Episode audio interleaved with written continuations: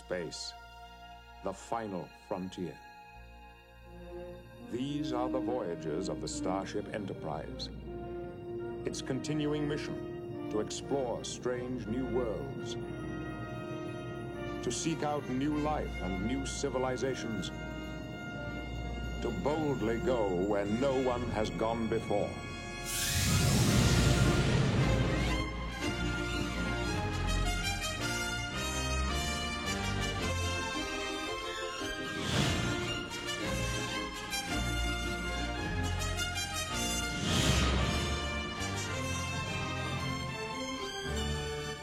Hello and welcome to Trek Chats, a first time Star Trek watch podcast hosted by Chats a Television Podcast. I am Ensign Alan Ibrahim. Hello, good evening, welcome. Come to the ship. We have a replicator full of snacks. I'm joined by number two, Magellan. Welcome.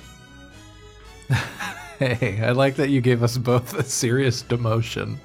Yeah. We can't. Well, people promote and change roles in this season of TNG. They don't necessarily all go up. Some True. of them are side grades. Somebody has to fill in those those uh, those bottom tier roles as number two and and ensign. Let's be real. We both want to be Sonya at the end of the day. Let's be real. I want We to spill do. coffee on Picard. I really thought she would be more of a character, and unfortunately, they were like, "Eh, we're done." Every time there's a new side character that I like on the show, I'm like, is it? No. no I thought Geordi was gonna get like a cool girlfriend, but uh, TNG No, doesn't wasn't. want to give me the show that I want to watch. They want to give me a show that I want to watch that's different. a, a different show that I want to watch. yeah. If you're new, welcome. Trek Chats is a show where my friend Magellan and I, my best friend, let's be honest, uh, watched Star Trek The Next Generation for the first time. This was Mhm. inspired by several months ago. Uh, we watched the DS9 pilot over on our Patreon, which is patreon.com slash chatspod. We have a tradition over there where every uh, every year, the week after Christmas, we watch another Star Trek pilot in an effort to see which one is the good one. Turns out so Hmm. far all of them have been the good one and we watched DS9 and we said, "Oh God, should we watch DS9?" But first, we must go back to the adventures of Picard, Riker, Troi, and company in Mhm. Star Trek: The Next Generation. And so we're coming at this from a sort of young, hip, hot millennial perspective. First time watching these episodes, and it's been three months since we've convened on the holodeck to talk about Star Trek. So, Magellan, Yeah. welcome back. Thank you. Um, how have you be been in the past three months? I've been good. I've been just kind of hanging out in in holodeck uh, uh, programs of my favorite dime store novels. Just getting to know all the characters, having chats with them, you know, that kind of stuff. How just just flip the genders or flip the gendered content a little bit. Not the genders, but the gendered content. And instead have it like the female captain goes to her steamy romance novels. right. in the That would holodeck. be, that would be great. I would love be it. Really fun. It also makes me realize how how similar noir is to romance. Like it's all the same. It's just a Yeah, different coating of paint. Right. We just all want to feel sexy in some way. And that's what I've been doing. I've been visiting the newly renovated um, bar that we have on the Enterprise. Mhm. I I have the na- the name of it somewhere. Um, it's not Uh, the down 10 below. forward. 10 forward. Fantastic. I've been hanging out on the 10 forward with Gwyn, and she has a lot of mysteries and secrets, and I don't know what her deal is, but she does make me feel nice, and that that's enough for me. Yeah. So we're here, though. We're talking. We watched Star Trek The Next Generation Season 2 in its entirety in the past three months. Um, all 22 episodes of it, I believe it was. Uh, and That's right. we're here to talk about them. So people should already know our history with Star Trek. If you haven't listened to Trek Chat 01, I highly encourage you to, just so you know where we're coming from. We're not going to reiterate all of that, but like I said, we are first timers here. Um, and yeah, there was a lot of new things in season two. We can talk about what the new things are first. Um, we've got some new characters on the ship, a shuffling of the cast, so to speak. Uh, we also have new outfits, new positions, and a whole new coat of paint, you know, and a new, a slightly different writing team. So, first off, new people. I want your takes, Magellan. We lost our doctor, Doctor Crusher, our fave, our blue jacket coated Beverly Crusher Beverly. departed, apparently on very bad terms with the production team. Yeah. She quit. She was think she fired. was excuse me. fired. I she think she was was fired. fired. Yeah. Yes. Uh, because the actress was, I think, from what I've seen from the little clips of the documentary that William Shatner did about this, uh, Trouble on the Bridge, it sounds like they didn't treat her character very well or the actress very well hmm to the point where, like, you know, I was also watching. Maybe I'll, I'll link this in the show notes. But there was a recent video essay by um, Jessie Gender, who's a great Star Trek centric YouTuber. Mhm. Um, and it was about Star Trek TNG and sexuality. It was like a sexual history of Star Trek TNG. Fantastic I can't essay. wait to watch it. Did you watch the whole thing? It's like six hours long. so I watched it while it premiered. So I caught it in the middle and watched like the middle two thirds or something. Okay, gotcha. So I watched a lot of it, but not all. I just had it on. But uh, yeah, in that section, she talks about uh about Crusher's actress leaving and like the the way that she was like, "Hey guys, I really know how to write and direct, and I would like to start maybe directing things." And they're like, "Ah, we Mhm. don't know if we can fit you in." Meanwhile, Jonathan Frakes has no directing experience, and one of the people on the team took him under his wing and was like, "I'm going to teach you how to direct," Ah. and bam, you get to direct now. Yikes. And, like, Yeesh. No offense, I love Jonathan Frakes. I actually think he's a good director. Clockstoppers is an underrated film, but it is. What can I say? It is, Uh, You're right. But also, like, give everybody a chance, guys. It's the '80s. Right. It's gonna come up a lot. Unfortunately, Star Trek: The the Next Generation still hasn't figured out just exactly how to write women yet. It doesn't seem like they know much beyond like can hold baby, can have boob, and can fall in love.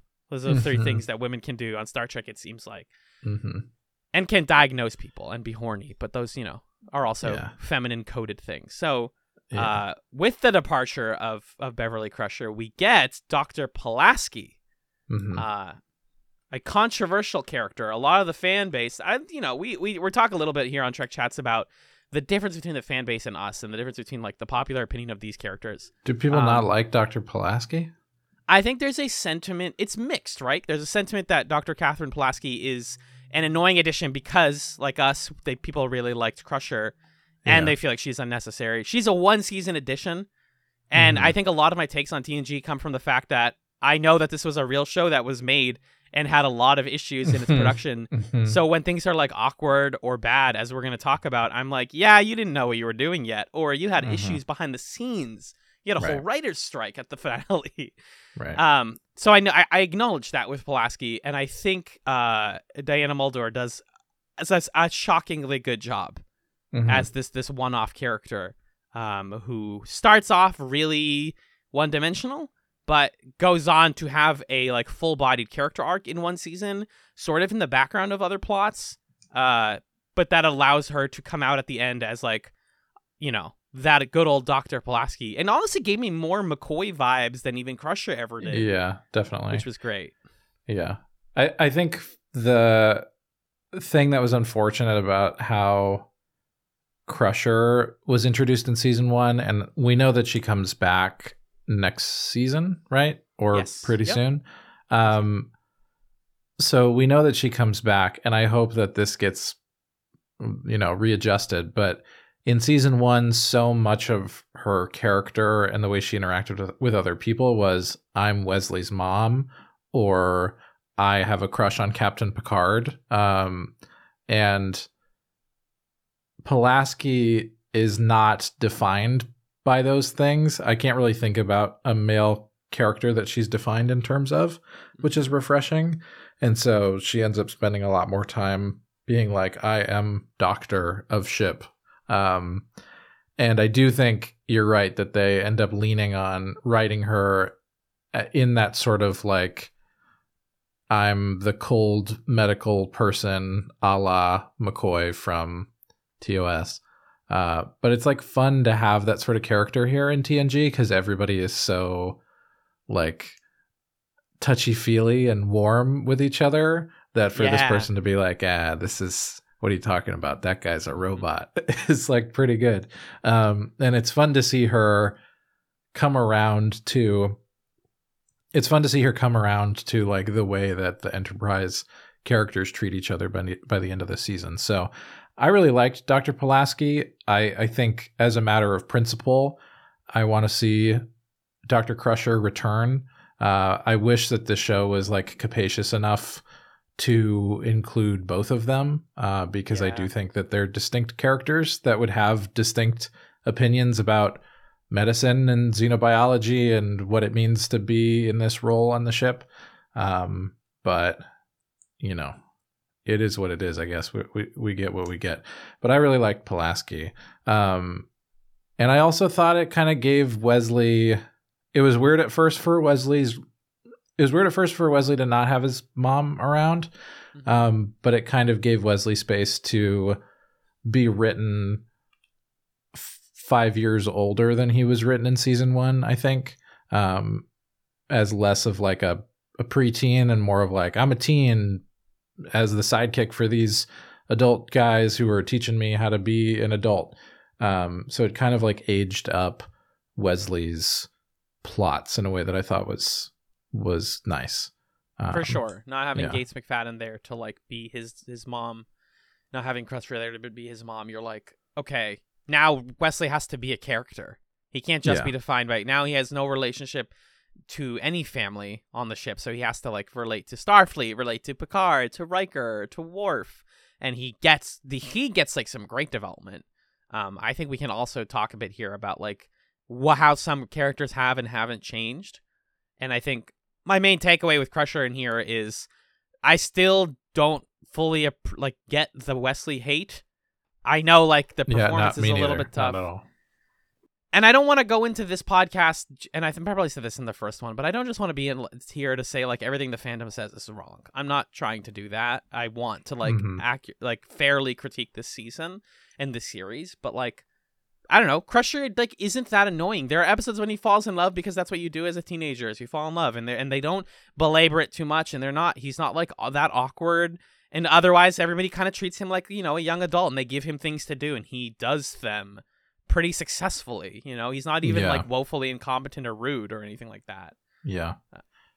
And I, I think he ends up serving a role on the show where he kind of draws a side out of characters like Picard or Riker that other characters can't access, where he is able to ask them questions about, like, well, why did you lead a life like this? Why do you Mhm. feel this way? Why are you hiding this thing? Or why do you do that? Or how do I you know, become a leader. And I don't know. I, I really like Wesley and his role, and I think Wil Wheaton's doing a great job. Um, I can understand how, you know, there might be this kind of feedback loop when you're having conversations with other fans over the course of years and years and years, where it's just like, yeah, Wesley's kind of annoying. And then the next person is like, yeah, Wesley, ah, pretty annoying. And then all of a sudden, enough people are saying it that everybody's reinforcing that opinion and it becomes like the right opinion Yeah, uh, just by virtue of the social aspect of being in a fandom.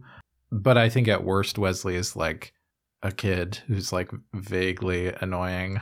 Um, Yeah. And maybe you're not interested in seeing a kid character. I don't know. But I like him. I, I think he's good. And I think the Wesley centric plots are one of the stronger, some of the stronger plots in the season. what I came to appreciate the most about him in this one is, you know, he's on the bridge more, and they give him a little bit of like control.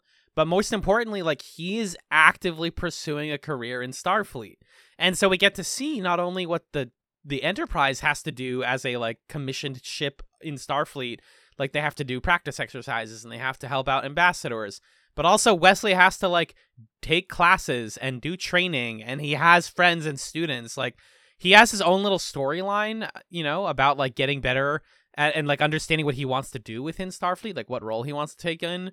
Um, it seems like he's leaning towards a science career, and I think that gives him like a lot of interesting things to do that we really explore. Like this this season overall, I would say is a stretching of the legs. It's you know expanding the scope of what TNG is about and what the characters are able to do and explore, and what the world is also like. What what what parts of the world we're able to see. Um, so I really liked that, Mhm. and like Wesley's stuff definitely tied into that for me.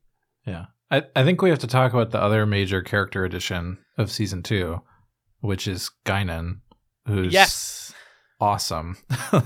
like Whoopi Goldberg uh just eats up every scene that she's in and is the most interesting person in the room always. And they just there's no like the thing that's funny to me is we've seen ahead um we watched whatever that was called the season 3 finale and season 4 premiere in order to watch the DS9 pilot cuz it's the context for it Uh-huh. and Guinan's in that. Um, and so I've seen her in the show before. So to me, it's like, whoa, this like really cool character that's always giving people advice. Like, we're gonna get an introduction to her that explains, you know, why she has this relationship with everybody. And no, it's just, hey, welcome to season two. Sometimes we go to the bar and uh, the bartender has some really smart, mysterious things to say. Anyway, um, which is uh, kind of funny. Guinan is a character that you like, and also the introduction of Ten Forward are just things that, once again, every other sci-fi franchise has like, like just full, full on cribbed from TNG. Mhm. Like bar on the ship, every show does that. I love, love, love having a bar on the ship. Ten Forward doesn't serve; it, it serves alcoholic and non-alcoholic beverages, so like they can have Wesley there, and Guinan, like we learned some interesting background things about her in this season, but even just from her first uh, appearance, I was like, wow, I, yeah, I I love the idea that she's just been here and we didn't see her do stuff, but she was around and it makes sense that she's here and she doesn't belabor her presence. She just gives good advice, helps people come to terms with certain things that they already know. Like she's, you know, the group's therapist. And yeah, and in a way, and I, I like that. will s- I will say um it's important to acknowledge that like this is this is a racist trope. Um Yeah. this is like a magical negro trope that's happening here. Um and that's problematic. Uh and I wish the show maybe the show is going to like explore more from her perspective later but I think acknowledging that trope and the implications of it, I think you can still recognize that like Whoopi Goldberg is giving a really engaging performance and she's like funny and the dialogue is really sharp. Um, so it's still entertaining. Um, but it, it's yeah, also important to say that like that is the trope that's operating here with with Guinan.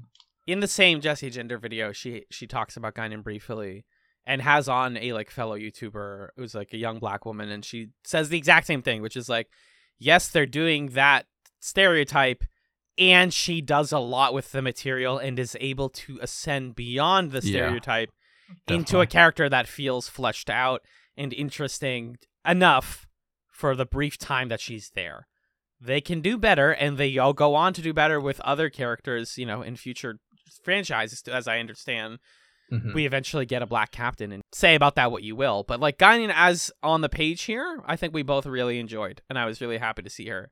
Yeah. I even I had not spoiled for myself the whole Q relationship thing.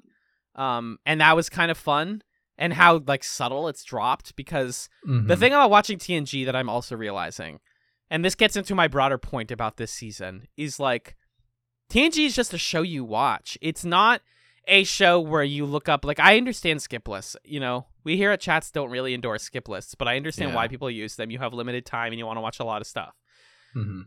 it's just a show that you can just put on your TV and go cook and go do a little bit of work and go do homework. Um, and like I, I probably streamed half of the season for our Discord. Um, you know, all right, which you can access by just finding, contacting us, and we'll, if you ask nicely, I'll gladly invite you. But I was like watching with people, and I was like, this is just like fun. I don't need like episodes where like this is an important one, and like learning the and thing. The fact that it's so quickly just said that like she's probably hundreds of years old and then they move past it is great. I don't I didn't need like a Guinan back backstory episode. Uh I just love that about this season is that they they drop meaningful things. Like the Borg, for example, are also introduced in season two. And we know from what we've seen of like the beginning of DS9 Right. that like the Borg matter. But like the way the Borg are introduced is just like, hey, here's some guys you can't beat. Don't worry about it right now. Just, just put that in your pocket. them in about a season and a half. See you later. Yeah, and that's fascinating from a storytelling perspective. That like these people, it's not to say they were thinking about like we have to craft these elegant long term arcs, but like I don't know, it makes me think that there is a little bit more consideration to this other than just one hundred and ten percent story of the week. But it's fine and good that they do that as well. Like you can turn on any particular episode of TNG and just be like, okay, who's in this one? All right, this is a guy in an episode. Great. Like Mhm. that detail about her doesn't like radically transform what we know about the show, but it's Yeah. just like, oh, that's useful, cool, nice to know, thank you. Um, yeah, so I it- really love it's- that. It's an interesting show to, uh, you know, I think the further we get away from this era of television, the more I think about it and the more I wonder about the merits and the drawbacks of this time where kind of more procedural or, you know, like sitcoms or things like that, uh, where there's a situation of the week that our characters are engaging with. You know the characters, you know how they act you know what they're going to say and do more or less where that was kind of the dominant form of storytelling um, and it raises the question of like how do you interact with a show like that now when you have instantaneous access to every single episode of it and it's it's interesting because like i think i can understand the skip list mentality with the mentality of wanting to like binge something if your goal is I just want to get the best episodes that are most consequential to the plot and I want to move through it. Um, and it's sort of different philosophy to say I want to have this show be like a fixture of my life for a short period of time, um, which is how you were watching it, where it's Yeah. like, okay, for this next, you know, couple weeks or month or whatever, I'm going to watch a few episodes a night or an episode a night and I sort of know what it's like to lock into a Star Trek episode. hmm I think that ultimately is like the most fun way to watch it because as someone who binged basically the whole season in the last like 5 days or whatever, Mm-hmm. um it suffers from being watched that way, I think, because a lot of episodes are just like remixes of the themes and ideas and character beats of other episodes. Yeah, that's just something I'm thinking about that, you know, how you approach the actual like experience of sequencing out episodes and how you watch them, I think affects the extent to which you enjoy them because you're meant to, I think, have one of these at a time and be like, mm, yum, that was great. Okay, I'll come back to this in a couple days or in a week or something like that. Right. It's like try and and you are someone who's also like binged sitcoms before. I know like was it last year or 2 years ago you watched all of Malcolm in the Middle in like a couple weeks cuz like Mhm. and that's a show that extremely like show you can have on and you don't have to worry about like long-term plots. I think what my experience watching TNG, especially season 2 did for me was it gave me a much greater attachment to individual moments and episodes, which is why I Mm, felt mhm. better about the finale than I'm sure 90% of the fan base did is because I was like, "Oh, I just watched that. That's awesome. I got the reference without looking it up." And like it's a bad clip show. I'm just going to tell you right now. it's like a very low rent clip show, but Mhm. I still felt so good about being like, "That's Encounter at Farpoint." And like Yeah. The shows that we talk about, the serialized dramas that that take over so much of television now that are so binge focused, came out of this type of storytelling where you just drip feed a little bit about Guinan, about Wesley, about uh, Riker's dad, and then overall it forms this picture of the series that like different people can jump on at different points and have completely full-bodied experiences with the series. They don't have to have you don't have to have watched everything. But in a way it's been rewarding to like sit and and like sip each one of them, so to speak. Watch one, maybe two a night. And I I like hmm fell off for a little while, and I ended up watching like you know six or seven in the past like couple days. But like overall, I got to watch season two in a very measured pace, and I thought it was perfect for that. And like by the end, I was like, I I told you, like I felt a deep emptiness in my heart that like until we record this episode, I can't watch more Star Trek. like I cannot ruin the next part for myself. Uh, so it's great also that we get to record this because I'm gonna go start season three uh, right after this. Um, but you know, giving ourselves three months, you also like have the opportunity to split it up in different ways and like watch a couple over dinner or rewatch them. Like that's why we take these huge breaks is also so we can watch other stuff. Because like, uh, and this is my last point on this, really, really, but my friends have late in the past couple of weeks as I've been watching these last couple episodes are like, "Oh, have you finished Severance? Have you finished uh this like documentary that I, I linked to you?" And I'm like, "Guys, I live in Star Trek right now. I'm on the Enterprise. You don't talk to me. like all I do is watch Star Trek." And you know, that's fun in itself as well. Like just in like like you said Yeah. making it your personality for a couple weeks. Hmm. Um but anyway, so we have that's the main brand new characters, I believe. We also get some one-offs like Sonya, who we mentioned that we really loved, um, who Mhm. doesn't go on to appear again until Lower Decks, apparently. uh, as a Yeah, background for an- character. for an episode. Yep. Uh, there's Uh, also Ri- Riker Beard, of course, is here. Earlier, when you said the best new character that we all need to talk about, I seriously I- thought you were yeah, going to say. I knew you were thinking I was going to say that. Um, should- Riker Beard is a horizontal move. Whoa! I think watching the finale and seeing Encounter at Farpoint Riker again, I was like, yeah, yeah, he was good too. Yeah, we were wrong. He's good too. Jonathan Frakes just sexy. I mean, what can you say? What's what's it. real is that he has like the Riker lean now, like the you know he leans on desks and, ta- and chairs a lot. Uh, that's really great. He has like more confidence, and even like you look at season one Riker and you're like, oh, this guy's kind of scrawny, and like Frakes bulked up a little bit. It's not just the beard; it's the personality and the I- he always had the lean, but he is a little more, a little more, uh, yeah, bulky now. just a little bit. And just enough that you're like oh yeah. And like he feels more confident. He's like effortlessly sexual and funny. I love i love love love Riker. And the beard is a it's a thumbs up for me but i agree. It's not the like I, I know like the meme used to be that the show gets good as soon as Riker gets the beard and it's like well first of all the show was good from episode two and second of all the beard is a horizontal move like you said that's the that's that's the Alan and Magellan take um Yeah. and then the very last like big new change is just people have shifted positions on the Enterprise. Um, so we are, we get because we have no more. Uh, oh gosh, I'm so sorry. What's her name? Blonde woman who died. Tasha Yar. Oh, Tasha Yar. Because there's no more Tasha Yar, there's a whole insecurities like, uh, you know, hierarchy. So Geordi and Worf are both in yellow because yellow is engineering and security. Deanna Troi gets a more normal outfit. I like this outfit for her. It's still a little horny, but everyone wears tight outfits on the show. So hmm it's a it's, a just, level up. It's just weird that she is the only person whose outfit exposes her cleavage. I- I don't really understand the Starfleet regulations there, but hey. Marina Sirtis was treated like Garbo on this show apparently, and Yeah. it becomes more and more apparent. And we'll talk about Deanna in these, and then yeah, those are the main big ones. And then Wesley is now has level has kind of upgraded in Starfleet's training program. Uh, He's got a cool sweater shirt now. Yeah, good. he's not just in the like gray thing. My friend, I had a. Fr- I'll tell. I'll talk about this when we get to the episode. But I, I watched a, a mid- an episode in the middle of the season with a friend who's never watched Star Trek before, and uh, one of the first thing he, he first things he asked was, "What do the color of the shirts mean?" Because it don't doesn't everybody who wears red die? And I was like, "No, it's." and I had to like Google what they all meant and like explain it. And he was like, Mhm. "What about the gray shirt?" And I was like, "Oh no, that's Mhm. just Wesley. He's not ranked yet." he doesn't have a rank, but uh yeah. Yeah. That that's our uh that's our table setting.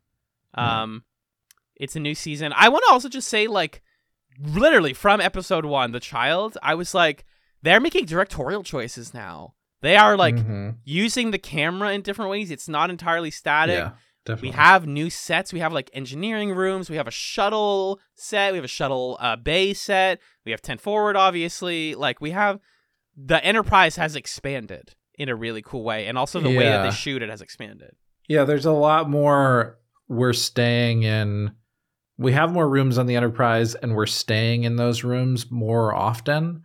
Um, Yeah. Because the other thing that I noted from the like clip show uh, at the end of the season Mhm. is there was a lot more like TOS kind of we're hanging out in the plastic rocks looking soundstage stuff in season one. yes. And season two feels more like a single camera drama where we have our sets that we go to a lot. We're in the boardroom again, so let's shoot it in a brand new way to make it look like a new space. Yeah. Let's use the lighting in in the bar in a cool way. One of my favorite shots, honestly, was um there's this shot of Wesley where he's like sitting sad in the bar and he just has a glass of seltzer water and the Yes. bubbles are like aggressively rising to the top of the water lit from underneath from the table there's like lots of cool lighting Yeah. stuff they do in in the 10 forward um so yeah i agree visually much more striking and and much more contemporary feeling than season one I got really emotional when they did that first pan through the ship in 201 and I was like, "Oh my god, I'm back. Here's everybody. Everyone's got like people Mhm. have new shirts. This is so good. I love the Enterprise." And it really shows that like you don't have to have too many new sets. You can do a lot with the sets that you have, Yeah. and they super do. Um, Yeah. Uh, you want to talk about Oh, some like yeah? One ahead. other character thing. Um, O'Brien, is just around all the time. my king, my king, Colm Meaney it's great. is I the best side character on this show. Holy Yeah. crap, I love O'Brien. So uh, we started saying hashtag O'Brien watch every time O'Brien was on screen in the Discord Oh, because I freaking love the dude so much. He gets to be funny. He gets to nice. be Irish. He gets to just that's do great. things. It's so good. We're not. We get one more season of O'Brien, I believe. Maybe more. I forget how that works when he goes to DS9. But Well, DS9 happens way later, I think. So but I on think- this show, because didn't they like weren't they coming out at the same time? Or is that also wrong? yeah, but I think it's like season five or something. It's like or Okay. six. It's later When 'Cause- does 'cause the- O'Brien leave TNG? because DS9 happens a couple of years after the episodes in TNG that like set it up. Uh huh. That makes sense. Uh, see, yeah, you're right though. Season four is when we don't get O'Brien anymore. So we have, oh yeah, we have we have time with the boy.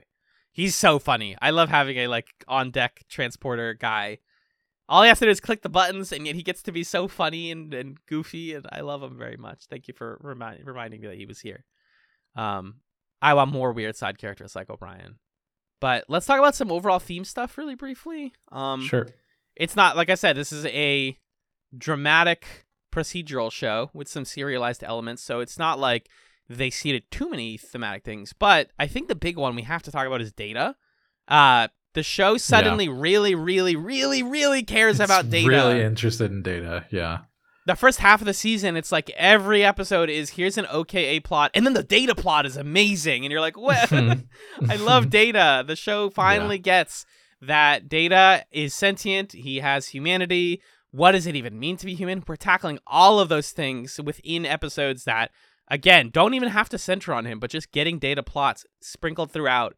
We learn so much about who he is, and he becomes such a fleshed out character. I love every bit with Data in the season. Yeah, and it seems like they use him a lot to ask what is a a core question of season two that I don't think was as core of a question of season one, which is what you said of what does it mean to be human? What are kind of the core aspects of humanity? And sometimes they ask that through data. He's learning to crack jokes. He's learning how to bluff in poker. He's like learning about having friendship and stuff sometimes they ask those questions through Wesley and ask about like what does it mean to like grow up uh Mhm. and become an adult. They also do a lot more with Worf uh Yes. and explore the like kind of romantic sentimental side of being a Klingon. Um Yeah. and you know what does humanity look like from that perspective? So it's it's cool. They're asking different questions than season one which was really more about like hey you aliens we got to tell you the rules right now because you're screwing up your society. Um yeah. And so we're just- shifting away from like there were more kind of wesley kid adventures in season one. There were more away team stuff and and now it's more kind of characterful and uh Mhm. and human in a way that's cool. And that in a big part comes from like changes on the writing team right? Because as we talked about in in season one in trek chats one roddenberry didn't want characters to grow up and to change and to to have conflict at all because in starfleet you don't have that.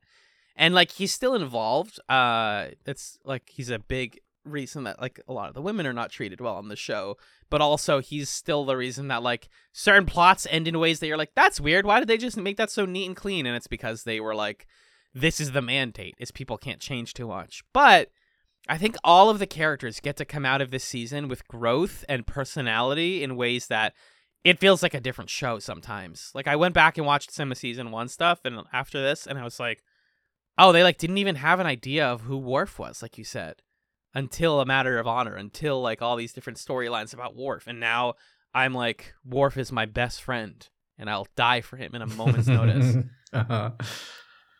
So I yeah, I think the the focus on character is what made season two fantastic, but the Mhm. data stuff in particular, concluding with of course probably my favorite episode of the season, A Measure of a Man, or The Measure of a Man. Uh, it's the famous one. You know, it's kind of an easy answer, but I am a sucker for a, a legal procedural. So um, Hmm. talk about that.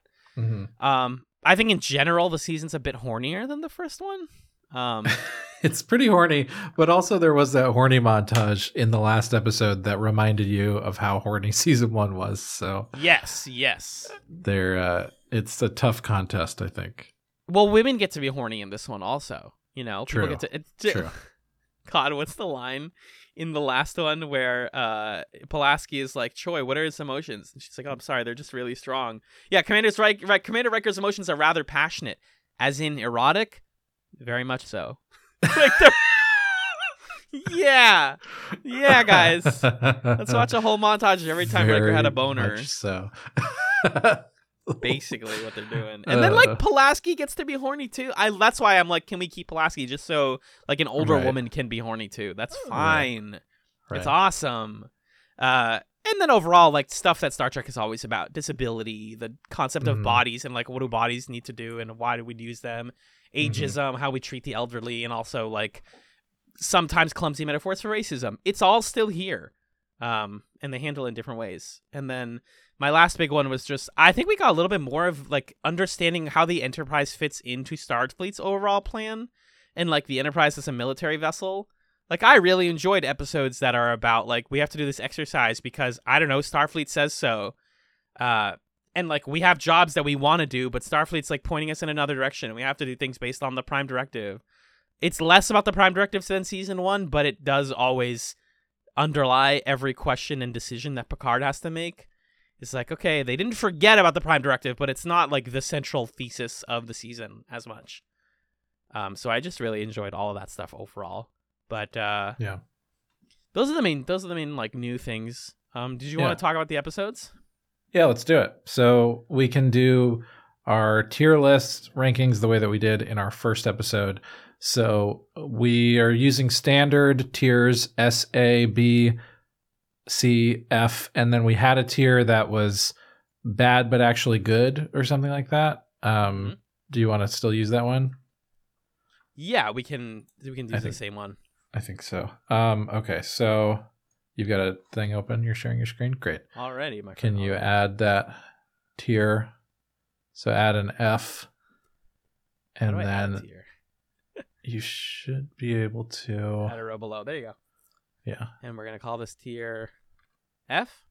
yeah. I don't think we even need a D. I think it can just. Well, no, we'll keep D. I guess, just in Okay. case. Gives us a little flexible. So SAD, SAB, CDF, traditional tier list of rules. Yeah, and then uh, bad but actually good is, Oh, is the yes. last one. Perfect.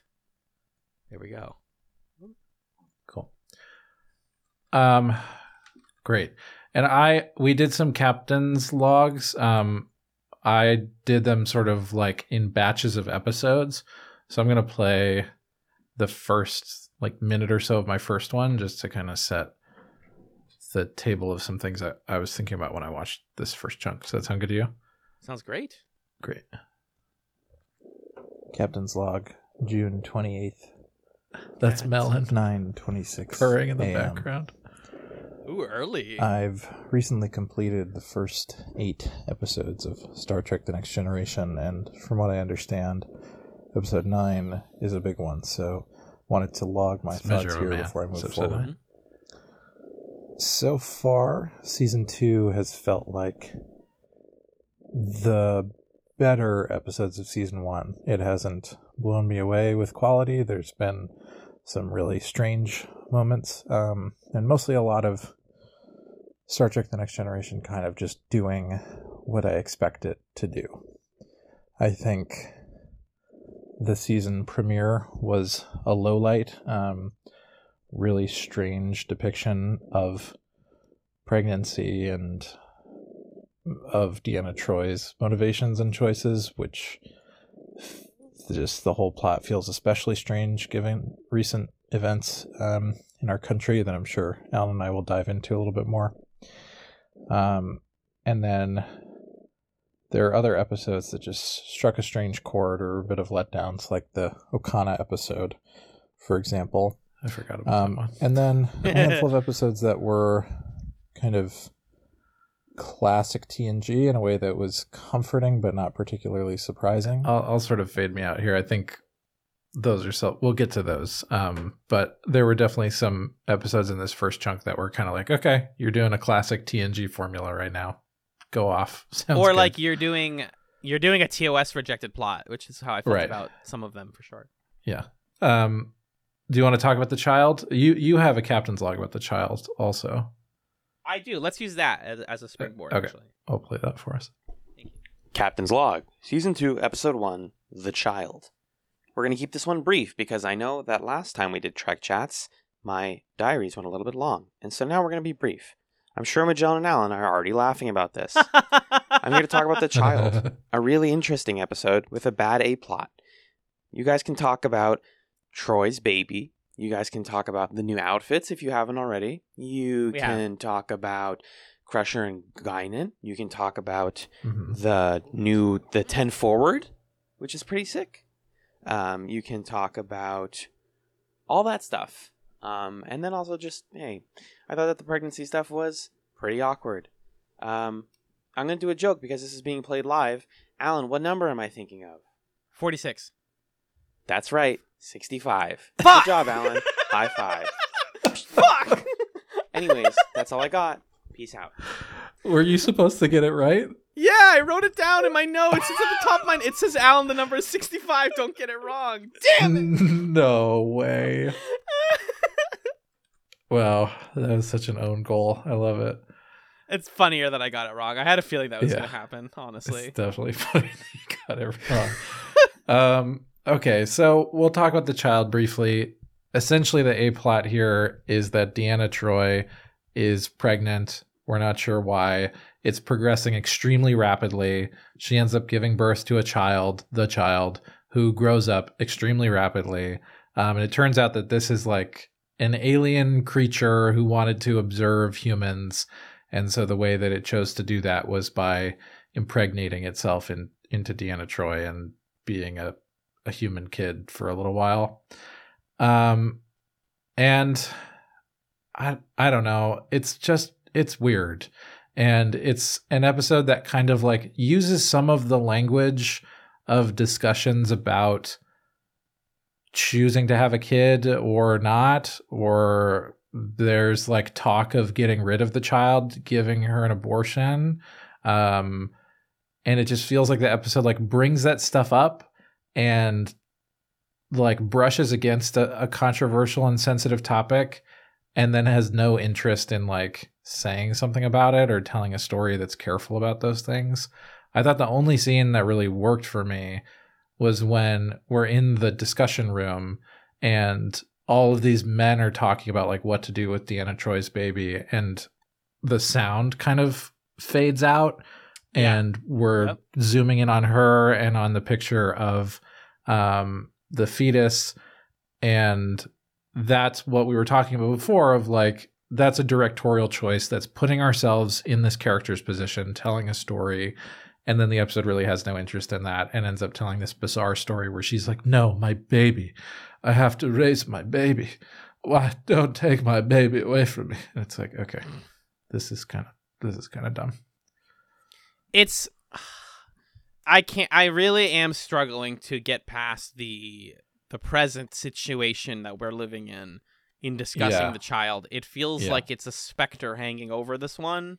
Yeah. And I watched it right before all of the Roe v. Wade stuff was happening. me too But like it's still I think about it and it's like in a way it is a pro-life episode, right? It's like why don't you let me have Mhm. this? It was born and Right. they're like, "Well, you can't possibly be a mother on the ship like this, especially of an alien that like didn't cons- you didn't consensually like let yourself ha- do this. It happened Right. to you." So Right. it's all there. And like you cannot tell me these writers who we already know are a lot of like really really awful white guys. A, a lot of them are Mhm. uh weren't in some way being like this just makes sense guys. Like what do you mean? This is like a woman's right to choose to keep a baby. And it's like well, Yeah. guys but there's like in the 80s you should have known better you know? Like yeah. and it just it really left a sour taste in my mouth. And I I was very disappointed for the season to start on such a stinker it's also not a particularly interesting like plot it's not handled that Yeah. well um And I think it just it goes to show how much they do Deanna to kind of dirty this season. By like Mhm. the episode that centers on her is about her being forcefully impregnated and wanting to keep the child, and that's that's all. And like the decision to to have it leave is not up to her. Also, like you know, Yeah. this is like And- men deciding a woman's autonomy. Yeah. And like you can definitely tell a story about a female character who's like, look, the circumstances of this pregnancy are horrible and I'm making this choice. But throughout the episode it just feels like she's possessed by the alien or something. Like it's not clear that she is making decisions totally from herself like it the episode is not super straightforward about it so like her agency in all of this is is really muddled and it's it's just a strange episode Yeah. and Roe v. Wade initially was decided in 1973 so like Bing bong. it- this is like the immediate past of of this episode's um writing so yeah clearly still a hot button issue at the time um especially in a post Reagan America um you know but uh anyway i would say it's like a what d tier Yeah, it's a D. I, I I would I would push for an F tier honestly. f tier is cool yeah it's just like what's good. Well, the stuff that's good is like, oh, Pulaski is racist, but at the time I hated it. So like, I Mhm. fully hated this episode while I was watching it, and we're a first time watch podcast, so I have to tell you how I felt when I watched it, knowing Yeah. that like, oh, they were seeding that Pulaski was going to like learn to love Data is good. But like the way they Yeah. handle her space racism in this episode sucks. It's so True. like 101 he it is talking to me data i'm pronouncing his name wrong or it it's not a thing like it's just super lazy writing and it's like they got better at it they figured it out fair. but in this episode i was like i don't even care about the b plot what are you guys doing with this Yeah, I, I think that Guinan is introduced really well, and the interactions that she has with Wesley are charming in this Mhm. one. Um, but it's not enough to salvage the episode. Yeah, hmm I think an F is is fair. next is where silence has lease which i mostly know for the really gross face of the enemy in this episode yeah, which Nag- N- Nagilum, Nagilum. I can't remember the how to say the guy's name. yeah. This Uh, one is like uh, one of those ones that I mentioned is like, okay, you're doing a TNG thing, you're in space, and there's some sort of space god who wants you to make a morally gray choice, and you're gonna choose not to. Because basically, he's like, hey, I want to see how all the ways you die, so kill all your people, half your people. And they're like, no, we're gonna kill Mm-hmm. No. all the people instead. Fuck you, space space guy. Um. So you know what? You know what brings yeah. us to a C for me? What's that? There's a uh, once they realize that it's very likely that the whole crew is going to die, even though like because we talk a lot on chats about the idea of fake tension and how like in a show like this, when they say a character is going to die, you know it's not going to happen, and so it feels false to say like we're all concerned about his health because like it's a sh- it's a show that has more episodes. Like I'm, I don't believe you, but. Like Picard lecturing people about the meaning of death while they play that like beautiful piano song. I think it's Gymnopedie number one. Uh, Uh-huh. under him, I'm like, this is great. Like they gave Patrick Mhm. Stewart like some. He gave this some gravitas. Yeah. He- the line "What we are goes beyond Euclidean or other practical measuring systems." Uh, it's like very clever. And then finally, like Troi and Data having to be like, "No, wait, we don't like all just get to die." I'm glad we're having these conversations, but like, chill, chill. Yeah. I think that gives it a C for me. Yeah, I'm willing to give it a C. I think it's it is the definition of like a fine episode. Yeah, it, It's, like a little boring, but it's not bad. Agreed. Agreed. I think this is the one where they uh, like Riker and Worf are on the version of the bridge where they keep walking through the doors and they're back on the bridge or whatever. Is it that one? I don't think it's that one. Oh, okay. Well, whatever episode that was, that was a cool visual. Yeah, thing. I think that might be the Icarus fact. No, it's the one after the Icarus fact. It's pen pals. Um, No, Maybe. no, no, no. It, No? It, I think it might have been this one. okay, that part's good, but that Yeah. keeps it in in C territory. Uh, another thing that's big in TNG season two is the holodeck. Uh huh. But Every this is- holodeck episode is a banger. Uh, but this is also like a very TNG season one thing of like, and now Data is gonna play Sherlock Holmes for an episode. Yeah, but they did some cool. This is we're talking about elementary dear data for folks. Uh-huh. Um, this is the episode with the Moriarty stuff, right? Yeah. That I love it, dude. That oh, speaking of discussions of humanity, when they go to Moriarty and they're like, you know, we have to delete you, and he's like, True. but I, That but I really know, good. but I know I'm alive, and they're like, yeah, but we don't, we can't acknowledge that because our Mhm. version of the world doesn't work if everything in the holodeck is real. So I guess we can just hit Control S and save you and throw you away on the desktop or something. Like, just don't look at you. wild amazing oh and the way moriarty like knows that like this is happening and he like messes up the holodeck simulation i Mhm. thought that stuff was fantastic Yeah, that stuff was pretty good. I I think it takes me a minute to get over the way that TNG like loves the things that like fucking boomers love, you know? I don't Yeah. know. Like when it's like, oh, it's a Sherlock Holmes episode or it's like, oh, now we're Dixon Hill Private Eye or like let's go listen to jazz or you know, stuff that like uh, is just so specific to I'm an older guy in the 80s and this is what I grew up with and these are like the kind of tentpole things of popular culture that sci-fi always always always draws on um, and so what I like about it is what you were saying with the Moriarty stuff. I like that Geordi's like, let's go solve a mystery, and Data solves it too fast. I like that um, Dr. Pulaski is like, okay, let's get it to give you an original problem because you can only solve things that you've read about before. You can't actually solve a new problem, uh, which is a cooler way to explore Pulaski being um, discriminatory towards androids and coming Mhm. around on that stuff. Um, all that stuff is great, and then I think just like the the window dressing of like it's a Sherlock Holmes story. I'm like, okay, that's kind of boring, but it's fine.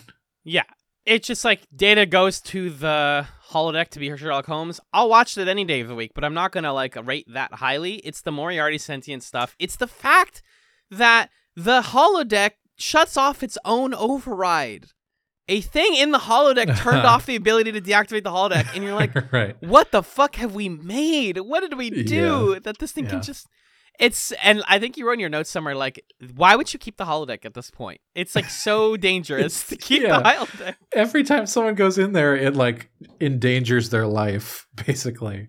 Yeah, I told Uh. I told you that friend I watched um an episode with uh it was a later holodeck episode and the first thing he asked Uh-huh. was like like when the guy pulls a gun on Picard in that episode, he's like, yeah. "Oh, it's fine, right? He's like not gonna die." And I was like, "No, actually, the rule is he does die. It's kind of like bananas, and I don't know why, but that's how they programmed it because that's the Uh-huh. only way it feels real.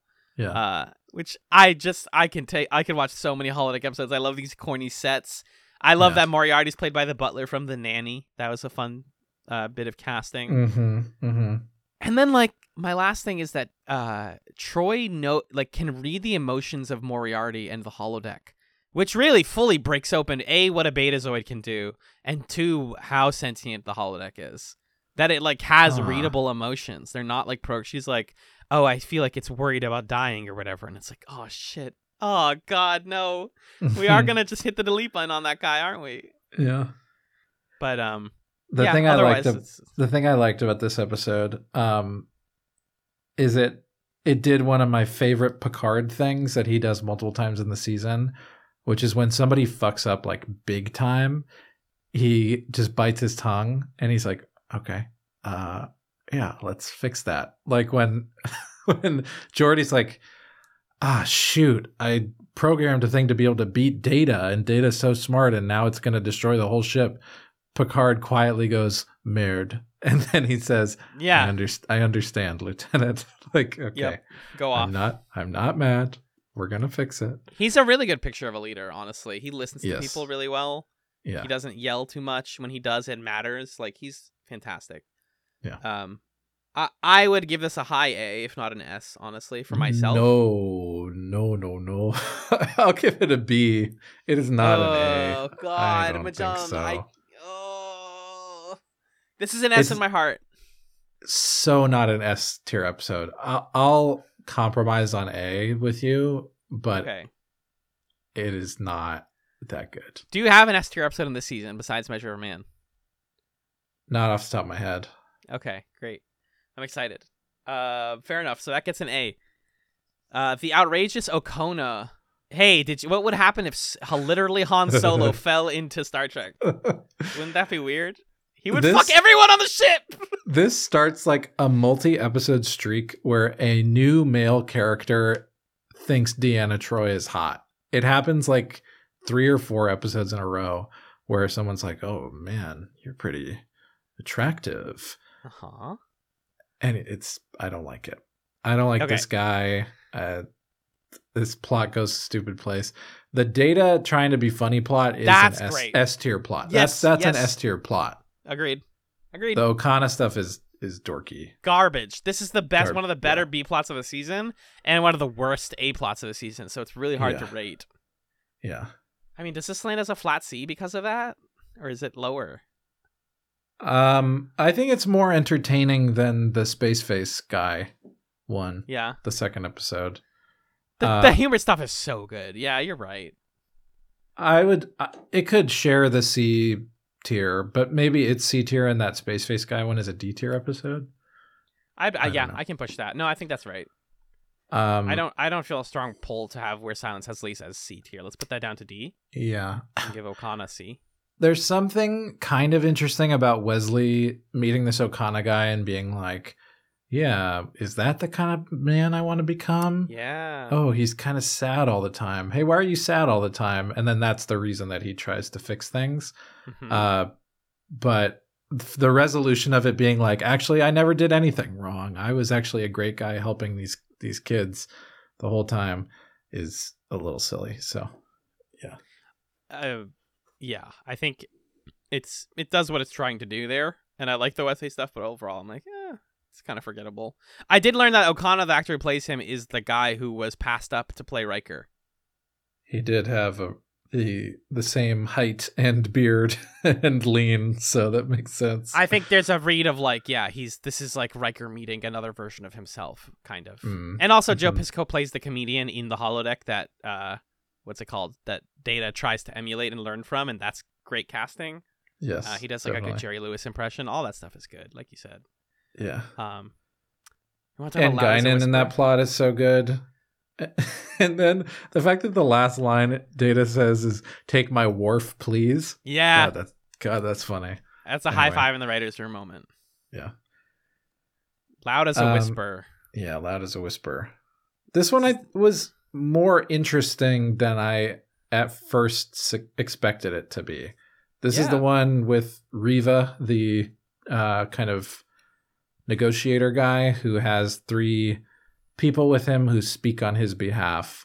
Um, the reason they give is that he's deaf, uh, and so they sort of have like a telepathic link with him, and they speak for different parts of his personality. Um, and he's trying to broker a peace deal with this planet that has uh, been seeing conflict for generations and generations. Um, and I thought it was pretty good, actually. Yeah, me too. I was really surprised. Uh, this is where I was like, oh, season two is like doing cool stuff. This is an away team mission that works and doesn't seem to be too high budget because it's just actors. It's a fascinating acting exercise and a really cr- cool like discussion of how you communicate with other people and how conflict resolution works. Because this guy is like a expert negotiator. That's why they need him, right? I never, Mhm. I don't usually like the away team episodes where they're like, we found an expert blank and we need to rescue him. But Mhm. I think what ascends this episode to B status for me is they actually got a deaf actor to play him. And like he consulted on the episode. oh and- wow, I didn't know that. Yeah. He consulted on the episode and he actually changed the ending. Or he he push he pushed them to change the ending. Oh, that's so cool. Right? Yeah. So the original ending, as I understood, was that it was like he was gonna find another way to communicate, like to talk. And he was like, Mhm. actually what we're trying to say about the disabled the the disabled community is like they don't need to cater to us we need to encompass them into society because they belong Mhm. here and Mhm. they're they're valuable as much as any other human being is let's Yeah. us learn sign language because why not And I thought Yeah. that was like really progressive for Star Trek at the time, honestly. Yeah, I thought that was an incredible way to resolve because I thought what it was going to be is he was going to get Data, Deanna, and Geordi to be his new chorus of people or whatever, Yeah. and it's like the power of making new friends. But it was yeah, a much cooler ending for him to be like, I'm going to spend months teaching these guys sign language, and the act of them slowing down and having to express through that manner of communication is going to lead to peace. Like that's a fucking cool, cool resolution to that plot. Um, and he has conversations with Geordi about uh, like Geordi's visor uh, that I thought were interesting and like handled that well. Um, Pulaski literally asks Geordi, like, why don't you just fix it? This is a question that people have had Mhm. eternally. It's like, why don't you? We have the technology. Why don't you do it? And what is the line? I think you wrote down the line that that Geordi has here of like, Um, why, why? Oh, there's like really, there's like a good Geordi line in I this didn't. one. I didn't write the line down. Sorry. But he's basically like, you know, why you don't like? Why do I have to fix it? You know, like again, the world can like work with this, and it's not a bad thing. Like you know, I'm not getting rid of a bad thing. It's just like a aspect of my identity that I don't need to get rid of.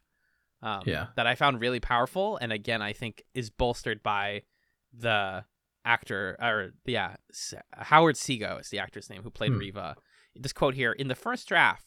Uh, Riva learned to speak overnight after a mechanical translator used to communicate with his chorus failed. Seago suggested the ending used in the finished episode the day prior to shooting. So Whoa. he like swerved in and it was like, guys, guys, guys, guys, you're, what you're saying here is not what you're trying to say. Let's let's pull Yeah. back on that. And uh, I think that that elevates it a lot for me. Me too. Is that an A? Yeah, that to me that brings it to A tier, knowing that Yeah. context and just how that plays out. Yeah, Mm-hmm. it's a surprisingly good episode. Next up is the Schizoid Man. It's the name of the episode, guys. It's also the name of a prisoner episode. Yeah, I thought it was a prisoner reference at first, but then the episode isn't really at all. Mm-hmm. Uh, old man wants a body again. He has a, a terminal disease. He wants to have sex with his young girlfriend. this one's so horny. Oh my He- god. he takes Data's body and tries to use it. There is something to be said about like ageism and bodies in here, but also it's Mhm. like so weird and horny, and the guy is not a good, not well performed. It's William Morgan Sheppard, and I think he's really try- he's trying his best. He's like a well known character actor, Hmm. but like uh, I just I felt very uncomfortable with how horny it was. Uh, I thought the takeover stuff, taking over Data, was like more funny than it was serious Yeah. and the episode doesn't do what it's trying to do fundamentally. Yeah. Um, there is a there is a line speaking of like the show trying to do stuff, uh, where someone says, "No being is so important that he can usurp the rights of another." Picard says that. Picard is the goat, dude. Are you Yeah. kidding me? He brings such good stuff to bad episodes. yeah, and it's it's them again doing great stuff with data, asking like, well, why can't this guy put his consciousness in data? Isn't data an android? And Picard's line is is basically answering that question and previewing what we'll talk about when we get to Measure of Man. Mm-hmm. Yeah.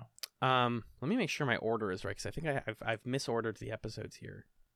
Whoops, You've whoops, whoops, Been going in the right order so far. I have been so far. Okay, great. Yep. Um, okay, so then, then that means that the next one is A Is a matter selection. of honor? a natural selection. Oh God. And then oh wait, uh, what are we rating Schizoid Man? By the way. Like D. Yeah. I don't That's- think it's good. It's I think there's, like, Lines or moments, but it's not good. Mhm. Uh, yeah, so a natural selection, enhanced DNA development triggers an epidemic of rapid aging, which catches Dr. Pulaski in its grasp. This was actually the inspiration for the new M Night Shyamalan movie. I true. didn't. Ta- I didn't take notes on this one. That's partly why I was confused. I, took barely no took notes. This one is so boring. Yeah. I so boring. Pulaski's good, dude. That's what I've been realizing as I watch season two. I'm like, actually, Pulaski was good all along, but Yeah, it's just when you center a plot around like I'm the dry doctor character doing a doctor thing, and I'm gonna put a bunch of makeup on this actor's face to make it harder for her to emote. Yeah. it's like, uh, okay, she's gonna solve the problem, I guess. Exactly. Uh, yeah. And Dan Muldaur's already old, so yeah, it's like old people on old people makeup, so it's just like not this ain't it, Chief. yeah, it's just boring. It's a D episode. I think so. I, yeah, I don't really remember anything about it. Okay. Uh, a Matter of Honor is up next. Another Worf episode, but also a Riker episode in a way, as Riker is assigned to go to a uh, Klingon ship as an exercise, uh, sort of an exchange program uh, exercise, uh, and then things go kind of bad on the ship. Um, In the like in today's prestige drama version of TNG, this would be like a half season arc where Riker is like on the Klingon ship, and I kind of want that a little bit. Uh, the I- only reason I don't I want that is that. I love Riker on the ship so much. yeah, yeah, yeah, of course. of but I agree. I would watch like it. a modern show would drag it out so long that Mhm. he's on this other ship for months, and this just resolves it in an episode. But I, I thought it was really cool. hmm And I think that the bluefish guy who comes onto the Enterprise is also kind of neat. He's just like a weird. the nerd. Benzite guy, Yeah, yeah. I love a weird nerd. I think this one. I think this one falls into B territory. I would have. I could have used a little bit Yeah. more Worf, but um, yeah, the definitely. Riker stuff here is really good. He learns to accept cultural differences, and that's important. Yeah. Not every episode has to be uh, a miracle top tier episode like Measure of a Man, the most famous episode of season two, and one of the best reviewed episodes of all of Star Trek as a franchise. Yeah, so we've got a couple more captain's logs to play here. I've got one about the next eight episodes, and then you have one about this one. Excellent. So this is me about the middle chunk of season two. Captain's log, stardate 6 2022. The time is 10.25 This was this morning, by the way, that I King. recorded that. Um, okay, so I just finished episode 16 of this season entitled Q Who. And uh, you know, I had to get on here to talk about a Q episode, except not really. I just want to give my recap of these eight episodes I've watched since episode eight. Um, I'm going to say right now Q, Hu- Q Who, I know Q's in it. I know the Borg gets introduced. I fell asleep watching it twice. We'll, Um, so I gave up on fully watching it. Um, I'm I'm gonna have to get filled in on what happens. I've seen like seventy five percent of it, but I fell asleep watching it twice. And note that I said like that it's ten thirty a.m. and not p.m. anyway. What I've really liked about this sort of mid stretch of TNG episodes is that there's this combination of really deeply investing in the humanity of the characters, especially Data, and sort of what is that? What does that mean? Seeing characters make choices that go against regulations or go against logic or go against the prime directive, um, and see them wrestle with that, but also see that they're doing that for, you know, important reasons. So I'm thinking of Measure of a Man. Amazing episode. Um, I love that one and, and the court sequence and Gwynan's role or Guinan's role in that episode is awesome and she's fast becoming one of my favorite characters of the season. I similarly really enjoyed I'll fade me out there because there's yeah there's other episodes that get into like gray areas of you know what does it mean to do the right thing um but let's focus on measure of a man so you have yours here can i play that Yes, please. Go for it. Alright. Captain's log, June 20th, 2022. Measure of a man. Wow, dude. Nick, friend of the podcast, recommended that one of us or both of us record captain's logs for this episode. It's well regarded as one of the best, and I'm sure y'all are about to talk about it. But yeah, I just want to say Maddox is a is a nasty man. I love a good space racist. I love when he goes into Data's room and steals his Shakespeare book and reads Sonnet 29. And he's like, Do you understand what this means? Pretty funny stuff. Um, also, he says, I'm sick to death of hearing about rights, which is a thing that a bigot says. and uh, my last big note that I just don't, I don't know if you'll remember to cover, but um, Guinan is a is a standout here, um, talking about how when we create more than one type of disadvantaged individual and we create a lot of them, bingo bango, we found ourselves in a slavery situation. and then Picard has to just say it to her and it becomes less subtle, but that's all right. And uh, yeah, it's a classic for a reason. Star Wars got real quiet after this episode. They can't. They just don't do things like this. And they talk about droids like they're people, but they're not. They don't get rights. And meanwhile, the measure of a man is like, yeah, but they probably should. They probably should. Um, oh, and last thing is Data has the Tasha Yar memory hexagon in his quarters, which I thought was very cute. Anyways, that's what I got. Yes, I agree with that person. Everything they said is I- right. Just to talk about that that Guinan moment for a second, because I think that scene is a perfect example of Whoopi Goldberg elevating the material because she's having this conversation conversation with Picard, and uh, she's like, you know, it's it's a pretty fucked up situation when you make all these androids, and then what are you going to do with them?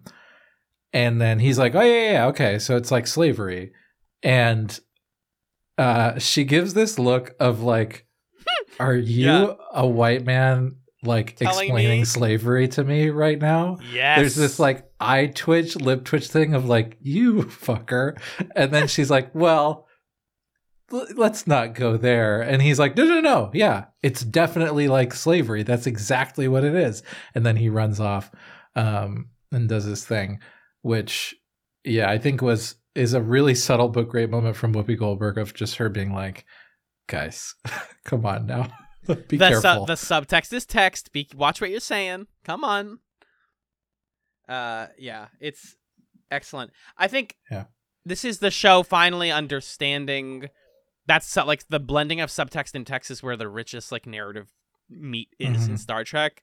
Um, I've learned since our discussion of season one that the data autism metaphor stuff was intended by at least some of the writers. That's like that was part of what they were going for, which is disappointing. But like they were trying, and I don't want to give them too much credit because I don't think it's handled very well. But like they tried, and like data as a and you can also read this if you want to be cynical as like okay data as a like disadvantaged person or a disabled person or whatever the fuck or like Mhm. the person deserving rights is like fraught but also that's like if you say that then every android story is fraught and like Mm. that's the point is you're supposed to look stare in the face the people that we don't think are people and go well why is this one yes but the other one is questionable why is Mhm. this a question mark Right. um I think I'm also going to link the Legal Eagle discussion of this episode because Ooh, I gotta watch Yeah. that.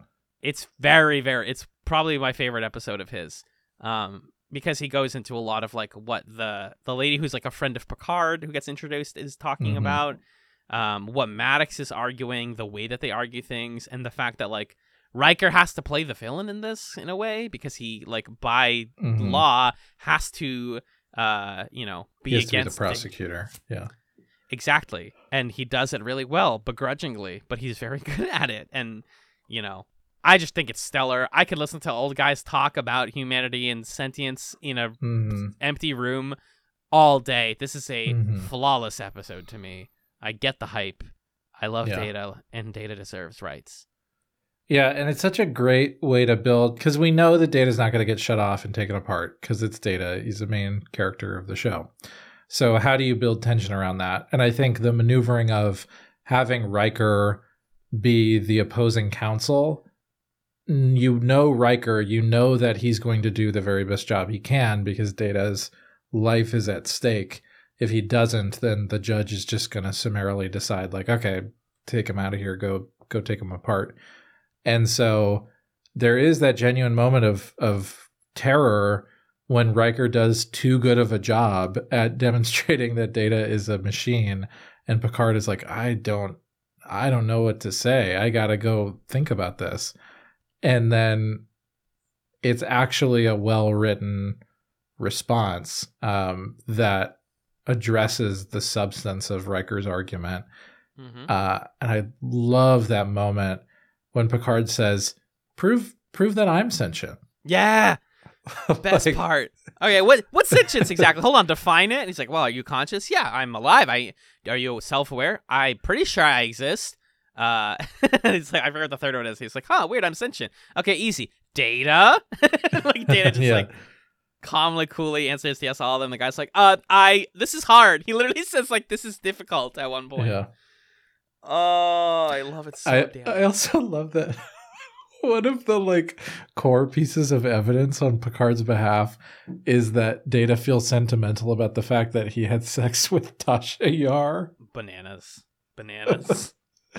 Who knew that that was going to matter so much? Season one, episode two. Well, because if she's gonna matter to the people, and that's one of her only like major plot moments, then they're like, well, it has to matter. Mhm. I think the the moment for me, I wrote in my notes. This is the part that made my heart catch in my throat. Was in the conversation with Guinan. She talks about how making a million da- uh, datas means you get a whole generation of quote disposable people. And she says that is a truth that we have obscured behind a comfortable, easy, or I think Picard says that behind a comfortable, easy euphemism. And it's like, shut it down. Like that's why I said like Star Star Wars is really quiet is because like you I don't want to watch shows and stories about like droids and not address them as people now because like what are you doing? And what are you saying about like people who look different or are made or are synthetic and what do we define as synthetic? This feels like a thesis statement on all synthetic life form stories that like draws a line in the sand and basically says like you can't everything else is uh, is us BSing ourselves. This is the only way we can be honest is if we accept that they're real and they deserve rights. Mhm. And I I really really applaud the writers of this episode. I know one of the main writers uh actually had like worked in courts, uh Melinda Snodgrass. Um and so like there is a lot of actually like good legal discussion happening here Huh. in addition to just good Very cool. plot. Yeah. This episode made me cry. I freaking loved it, dude. It's, it's an S. It's an S tier for me. I don't know yeah, about you. yeah. This, yeah, it's an S tier episode, definitely. I, It's I, excellent. you know, like I said, I'm not always here to say that the things that the fandom says are wrong. Sometimes they're right. Oh God, Measure Man rules so much. I'm gonna rewatch it like once a year, dude. Uh, let's talk about the Dauphin, the the Sure. dolphin. Uh-huh. Madge So- and Amick from Twin Peaks is in this one. That's kind of cool. Uh, Sh- wait. Shelley, as who? she's the the Dauphin's like assistant. Wait, what?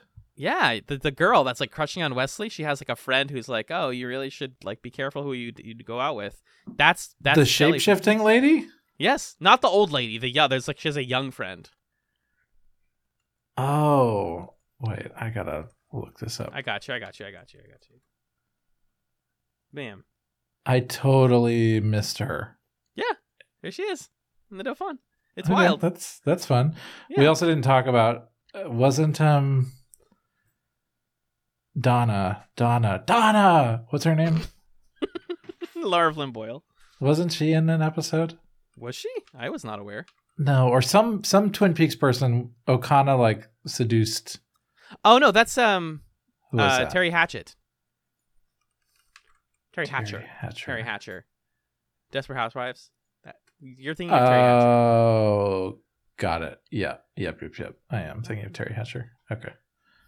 But the Dauphin. Anyway, anyway, um, this is a very cute episode. I liked it. I really like Wesley taking her on a date to the holodeck when they're on the asteroid and the touch of like the sounds become more resonant as the scene goes on was such a cool random space thing and Wesley going around asking everybody for dating advice and like uh Worf is talking about how Klingon women throw things and claw at you and the men read love poetry.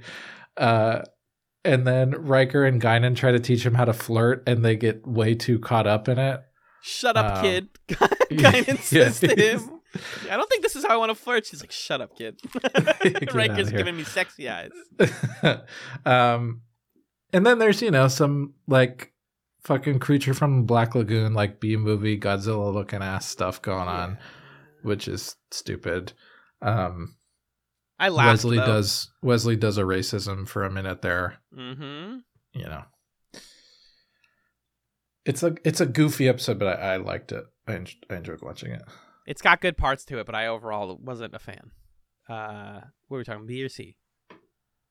For me, it's a B. Uh, I mean, I could see it going either way. I think the flirting stuff elevates it just to a barely making a B. It's clawing for dear life, but it makes it there. Yeah, The flirting stuff is very good. It's really good. So good. I was so happy to see it again in the clip show episode. Yeah, me too. That's the thing Yeah. about TNG though, is whenever the episodes are bad, they feature a really good part. So it's hard to rate things very low because you're like, well, but yeah. there was this one good thing. Um, Contagion is next. Remember the Yamato from season one? No, we don't. It wasn't that memorable of an episode. What what was it's it? a sister ship that like uh got destroyed for some reason.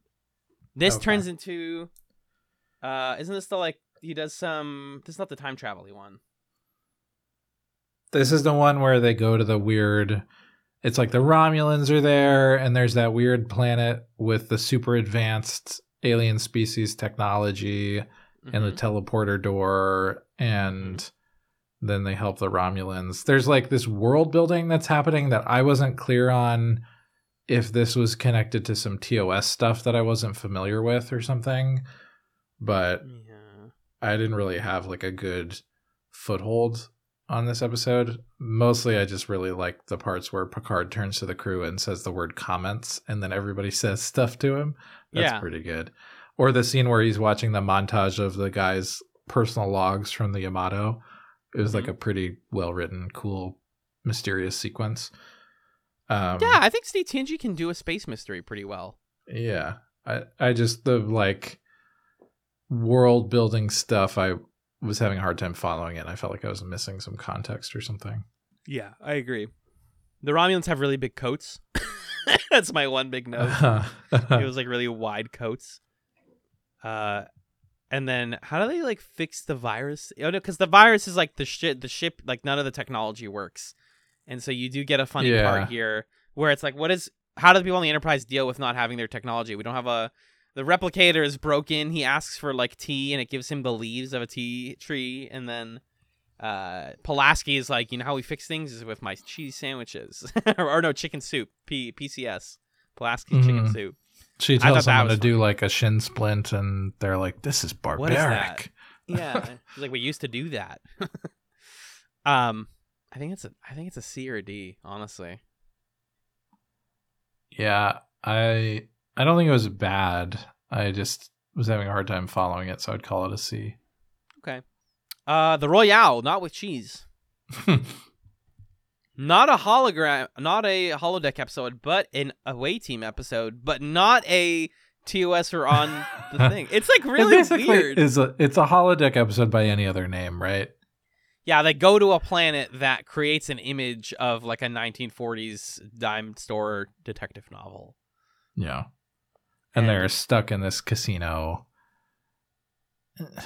Yeah. It's fun. I don't know. I like. First of all, I love every time they play poker. I love every time that Data gets to be in a poker game. That's so good to me in blackjack and all that stuff. Uh-huh. Uh, I love Data gambling and like manipulating the thing because it's already like weighted to he unweights. yeah, the, the him die. squeezing the weighted dice back into shape was funny.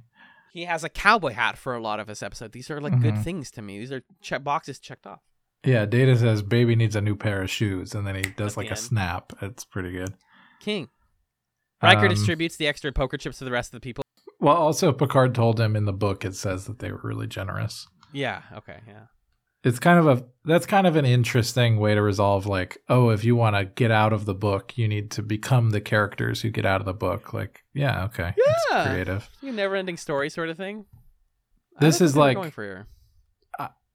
I don't really like to use the term filler episode, but like that's what this is. It's just like, yeah, we went to the Royale and had a It's little also- adventure. it's also a fun like the different away team configurations of the season are all good and in this one it's Worf, Data, Worf Riker and Data is a fun Riker. squad. yeah, yeah. that's just a really good squad. So I had a lot of fun with this one. I agree. It's like filler in the sense that like I didn't learn anything from it, but I think it's kind of interesting, and it just doesn't have any interest in explaining stuff. That's why I keep getting Mhm. going back to like this is not a show that you need to watch in order, really, because like sometimes you just watch Dora and you're like that was weird. We went to a uh, casino planet, kind of, or like a virtual. Did they casino. explain why that was there? Or Not, uh, uh, I think they like briefly touch on it, but my point is like it's not, it's not a big deal. yeah. It's just like there is a, it, it- it's an excuse for them to be on this cool planet. Yeah. Um, it sounds like we want to give this a C. Yeah, I, I could lean B just because it's like that fun, but I think it's C is. What would you right. personally give it? Uh, I would give it a C personally. Okay. Yeah. Yeah, I, I would too. Um, I even though I like stuff about it a lot. So next up is Times Squared. Mm-hmm. Most importantly, starts with Riker making some eggs. I love how quiet and domestic this first shot is. Of like, all right, I found these eggs. These are really good. I do really good scrambled eggs, and they're like, oh, these aren't bad. Uh, Riker, what are these from? He's like, uh, uh Some uh, random place. They're like not even really eggs. The, somebody said omelets. Like you're you're gonna make such great omelets, and then it's a close up of him like scrambling them. I was like, wait, hold on, That's not an omelet. what the heck? Um, Worf loved it, of course, because Klingons like bad food, I guess. And then what Uh. this turns into is when they're called to the bridge, they uh see a cap. What is it? They like see a capsule that has Picard in it. Yeah, they pick up a shuttle that is an Enterprise shuttle, and then they open it up, and Picard's in it. The plot is they get stuck in like a wormhole type thing, and then in the logs on the shuttle, they see footage of six hours from now, Picard escaping the Enterprise, and then the Enterprise getting blown up.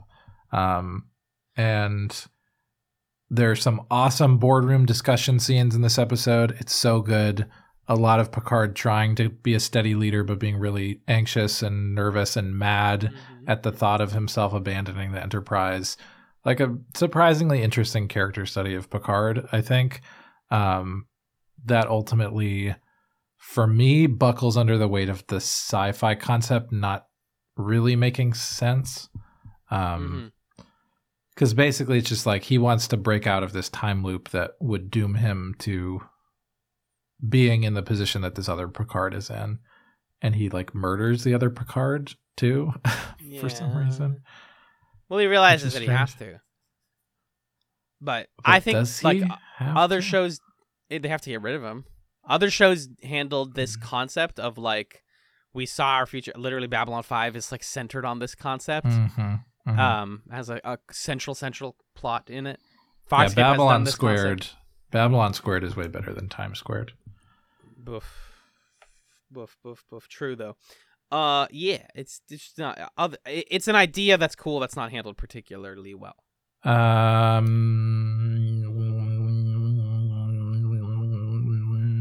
B B. I think like the Picard, the, Pic- the Picard character study stuff is actually pretty good. Fair enough. Agreed. Yeah. The Icarus Factor. Icky.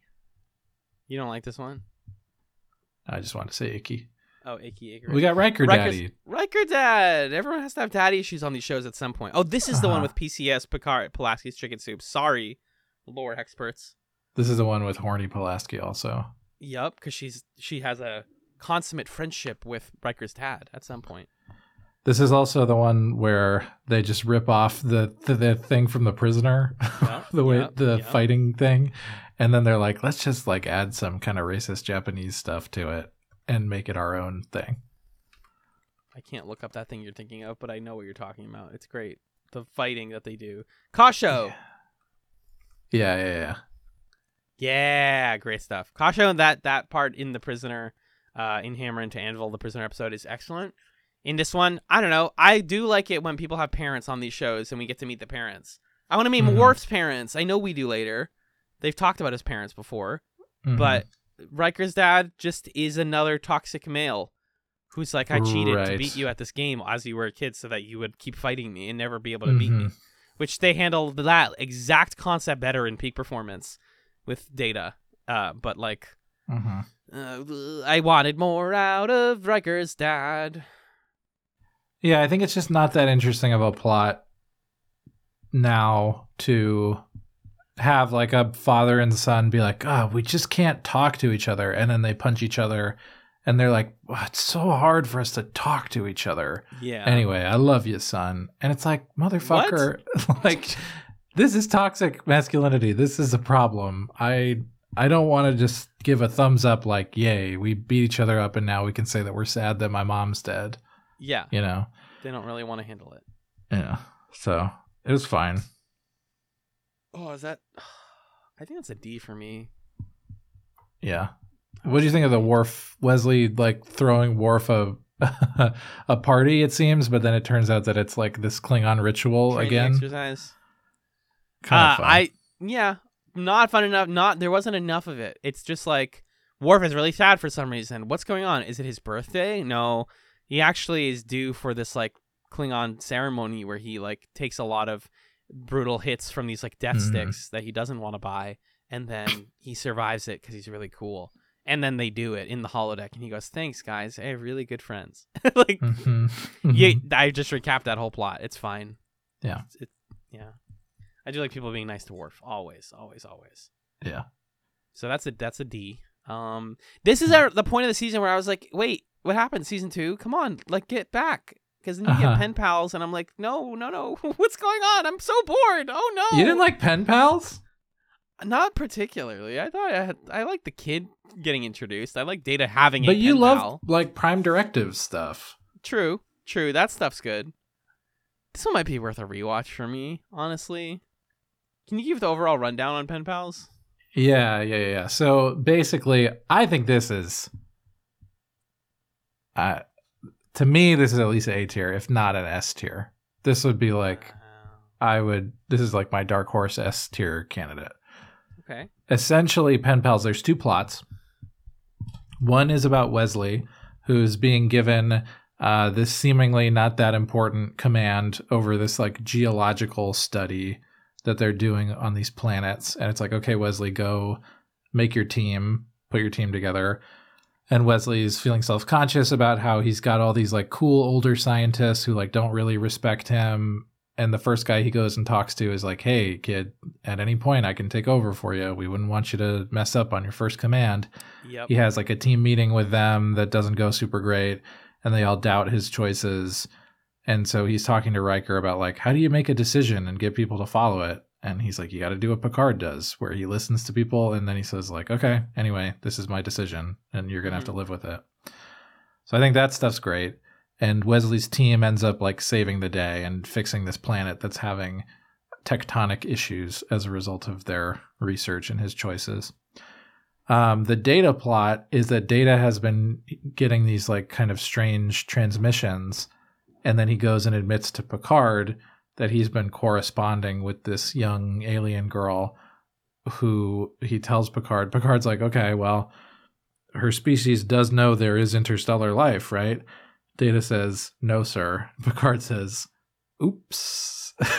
Literally that's that's the, that's what he says. Yeah, yeah. um, so Data's been violating the Prime Directive by speaking to this entity uh, from a planet that doesn't even know that Not space travel exists. Um, and this planet is suffering from earthquakes, and she's in danger, asking for help. And so there's this big discussion about what do we do? How do we navigate the Prime Directive? Um, and Pulaski's like, we go and we help, like, fuck the Prime Directive. And Worf is like, I don't know, you can't just like kind of, kind of break the Prime Directive. It's an absolutist thing. yeah. Um, and so they get into this, yeah, philosophical debate about like, well, where's the line? When is it okay to help, and what sort of help should we give? And Data is like really sentimental and wants to help somebody, and is like becoming more human, I guess you could say. Ooh, Um, but yeah, lots I of good stuff. that. And my favorite O'Brien scene is in this episode where Riker goes into the transporter room to beam data down to the planet, even though he's not supposed to, and it breaks the prime directive. And he's like, O'Brien, uh, you didn't see any of this. Go take a nap. And uh, O'Brien's like, okay, sir, I'll be napping in the corner. Um, and then Data leaves, and then O'Brien's like, sir, I just woke up. It's the whole mood, O'Brien. yeah, it's a great. I think it's a really great episode. Uh, you've sold me enough to give it a higher ranking than I gave it. I do. I did write that I liked the Wesley learning to be a leader stuff and how that was handled very maturely. And again, like giving Mhm. Wesley a plot that you know, as an adult, you're like, why don't you know how to be a leader? And it's like, yeah, because you learned how to do it, and Wesley never learned it. So like, let's get him to the point where he can be assertive and all Mhm. that stuff. Mhm. I also just enjoyed the episode opening with Picard on the holodeck, be real acknowledging his identity as a horse girl. Um, 'cause he's like, I would love an Arabian equestrian experience. He like Mhm. summons a horse. That's fun. Yeah, and there's that cool interaction with Deanna Troi where he says like um I think he said like there are some people who believed that uh that Allah created horses by gathering up the western winds or something. And then Mhm. Deanna Troi's like, that's kind of what the holodeck does. And Picard's like, damn, you're so Wow. right. You just blew my mind. Holy shit. Pretty good. I'm gonna give that an A tier for you. Yeah, I think that's fair. That brings us to Q Who, uh, Who? the one and only Q episode of this episode of this season. Excuse me. Mhm. Uh, Q wants to join the Enterprise. Uh, Picard's like, that seems really weird. Your race didn't like you. Maybe there's a reason they don't like you. You seem like a dick after the literal two times you've been a dick to us. And he's like, no, mm. but I'm not just a dick. I need, you know, I can do cool things. I, I should test you guys. He teleports the Enterprise to a very far away part of subspace where they encounter the Borg, who reside in a big cube that assaults the Enterprise. And they're like, oh god, we're not ready for this. They send an away team on the ship. They're like, oh my god, they're breeding Borg babies. A Borg comes onto the Enterprise and they try to shoot it and fail. Q is like, you guys aren't ready for this. Too bad. You need to ask me for help though if you want to get out because they're gonna blow you up. And Mhm. then they are like, oh, I don't know, I don't know. And then he's like, Picard, get over your ego for five minutes and say that you need me. And he's like, you want me to say it? Well, I need you. And then he teleports them away. And then Guinan and Picard are like, we're not ready for the Borg right now. There are Mhm. things out there that we are just not prepared for. A replicating, self like modifying race that can like block everything we have. Uh, maybe someday we'll even be able to communicate with them. But for now, uh, put a put a pin in that. Mm-hmm. I just my thing with the Q episodes is like in theory Q should be really interesting. You know, he's like a reality warper. He's like really powerful. Mm-hmm. I did this is where we also learned that Guinan may also be some sort of like reality de- defying being cuz she's really old and she knows him and she's like don't trust that motherfucker. yeah. But every actual Q episode just turns into like a little scamp went and did a nasty thing to the Enterprise. and then they fixed it and then or he they said Yeah. he, he made them say sorry and then he disappears and it's like that's not what i want q to ever be right. so i'm like 0 and 3 for q episodes but i understand that this is again one of the like two or three if you're going to call them lower important episodes like here's the borg here's the guy and stuff picard's good in this move on it's Mhm. fine Yeah. Like I said in my captain's log, I fell asleep twice watching it. So that's my review. uh sonya's in this episode our favorite Yeah, Sonya's introduced in this she one. makes the does she make the red mist in this one no that's later that's in the Klingon- she spills the coffee on Picard in this one. yes yes yes yes, yes Pretty good. Pretty good.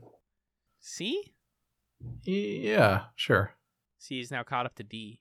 Uh, Samaritan Snare, an episode that makes me giggle only because the aliens in this episode look really stupid. and they act really stupid too. Yeah, their defining characteristic is stupidity. Yeah. Uh, I have they- um I have one last captain's log about the last six episodes before we dive into them. Groovy. Um here it is. Captain's log, It's my air start date conditioner in the 6 29 2022, 7 11 Sounds like a p.m. spaceship. I've just concluded season two of Star Trek The Next Generation a couple hours ago, and I wanted to share my thoughts on this back third of the season. So, the first thing I want to remark on is the fact that season two has been surprisingly consistent, and I think Shades of Grey, it being such a weak point of the season, being this strange clip show episode um, that includes so many clips from season one, I think is a, a kind of punctuation mark on the quality of season two. Even if it itself is not a great episode, it really drives home the fact that there was a lot of dumb stuff in season one. Um, and what this episode is doing really well is placing a great emphasis on these kind of character level struggles and emotional journeys uh, with Deanna Troi worrying about Riker, the way that Riker's trying to look strong in the midst of this, Dr. Pulaski uh, feeling a sense of accomplishment at it, um, the sense of humor that the episode has at the end with Picard and Data and Riker saying that he's Captain Picard. Uh, as much as it's a lame episode, I think the best parts of it are the things that were best about the season overall. And the worst parts of it are the clips from season one, where you're like, "Oh yeah, there's that guy with the glowing hand who touched uh, Riker for a while." That was kind of silly. I will say these last six episodes didn't really have any huge standouts. Uh, just kind of like character interactions that I thought were strong. I really liked Wesley and Picard sharing their shuttle in Samaritan Snare uh, as Picard is going to get his heart worked on. I think that stuff's really great. Um, and again, an example of this kind of character level conflict and discussion, as opposed to or in contrast to the other side of the plot, which is like we're dumb guys who need technology. Um, not not not so good, uh, and that stuff ends up being the weakest stuff. Um, I'll fade myself out there. So, yeah, that was that was my general feeling about this one. Is the I don't know which one you would call the A plot, but the Picard needing his heart fixed plot is awesome, Yes. and the dumb guys kidnapping Geordi is not fun or good. I like the way that they they trick them. Where Yeah, convin- that that's that is good. Yeah, the thing that makes the A plot, the bad A plots work for me in this season is the, usually the solutions. And like the trouble there is usually by the solution, if you don't already like the A plot, you're probably not paying attention. So you're like, oh, what? They solved it? All right, whatever. But like they solve it by, uh, first of all, Geordi disables the guy's like weaponry. He like gives them weaponry and then takes it away. And then second of all, they make it seem like the Enterprise uh, is way stronger. And and they're like, okay, well, we gotta just get off. You guys are not ready. You're not strong enough for them. And they leave. Uh, but yeah, the Picard Wesley stuff is what you come here for. Picard actually has a heart condition. That's really interesting. That's like some development for our dude. Uh, and he has a synthetic heart, and he's really bitter about the fact that uh, this synthetic heart is faulty, which I would be too, right? You the whole point of getting a synthetic body part, like I Mhm. um, this is not a one to one metaphor. I'm aware, but a little over a year ago, I got LASIK surgery and like got 20/20 vision, and there was a moment like recently where my eyesight like wasn't I wasn't able to see something really far away. And I was like, what the fuck? Like, I literally did the thing that fixes your eyes permanent, like almost semi permanently, and I'm not, this isn't working. But Mhm. like when it's your heart, when it's literally the thing that keeps you alive, and it's like 23, whatever, and it still is faulty, you're like, how far does society have to advance now? If we can Mhm. fix Geordi's eyes and we can make a synthetic heart, but we can't make Mhm. a working synthetic heart, that sucks. Mhm. And I understand Mhm. Picard's like anxiety there. Um, Yeah, and it's but- also interesting for it to be this emblem of his time as a rash younger man, and this being a lifelong consequence of that. Um, the story that he ends up telling Wesley, I think, is really well told and moving. Um, and uh, it speaks to like how did Picard become the sort of chilled out, kind of like intentional, diligent guy that he is and why does it bother him and embarrass him so much to have this heart condition. It's like partly it's a physical weakness you don't want the captain to be weak and also partly it's this like permanent reminder of a weakness of character of his that this is a consequence of um, which i think is a really moving character moment uh, for us to see. And, and I like- into- i just wanted to say i like the moment at the end where he comes back on the bridge and everybody tries to clap for him and he's like shut up Stop. I sat in surgery for three hours. It's fine. I didn't do anything. Yeah. I think this is a B tier episode. yeah i think that's fair yeah The the truth is that season two's like highs are much much higher than season one's, and its lows are about the same. So it Mhm. tr- it trends higher for me, even though our Yeah. ranking is very evenly spread right now. I think its lows are higher and its highs are lower. Its highs are lower than the highs of season one. I don't remember what the highs of season one are, to be fair. But I I I really think that there's only one S tier episode in the whole season, and that's Measure of a Man. And it's the child. Oh, um, but like season one had way more this is terrible, or we haven't even touched bad but actually good. Like there's no ironically good episodes of season two, really. Um I would argue the emissary maybe. Maybe. Okay, maybe. Yeah, we can talk about that. That's the only one I would argue that for. The one with Worf's girlfriend? Yeah. Interesting. let's get there. Let's get there. Yeah. The long ladder. Oh, speaking of bad, but actually, no, the bad, the long ladder is bad, but actually good. I figured it out. This is the weirdest. Yeah. I saw No, somebody argue right. that. I saw somebody argue that. The, oh, that's it. That's easy. Uh, Yeah. I saw somebody argue this one is racist towards Irish people, which is hilarious to me. I wrote I wrote in my notes that the way that the guy drinks the whiskey and reacts to it feels like a hate crime. like Right. he's like, "Oh boy, that's good alcohol. Wow." It's like, "What the fuck are we doing here?" Especially guys? the constant reminders, and again, this is going to come up when we talk about the emissary. That like, you know how we don't like sometimes what the writers' metaphors are for their own show, like the data stuff. Mhm. The writers also really definitely do want the Klingons to be African American people.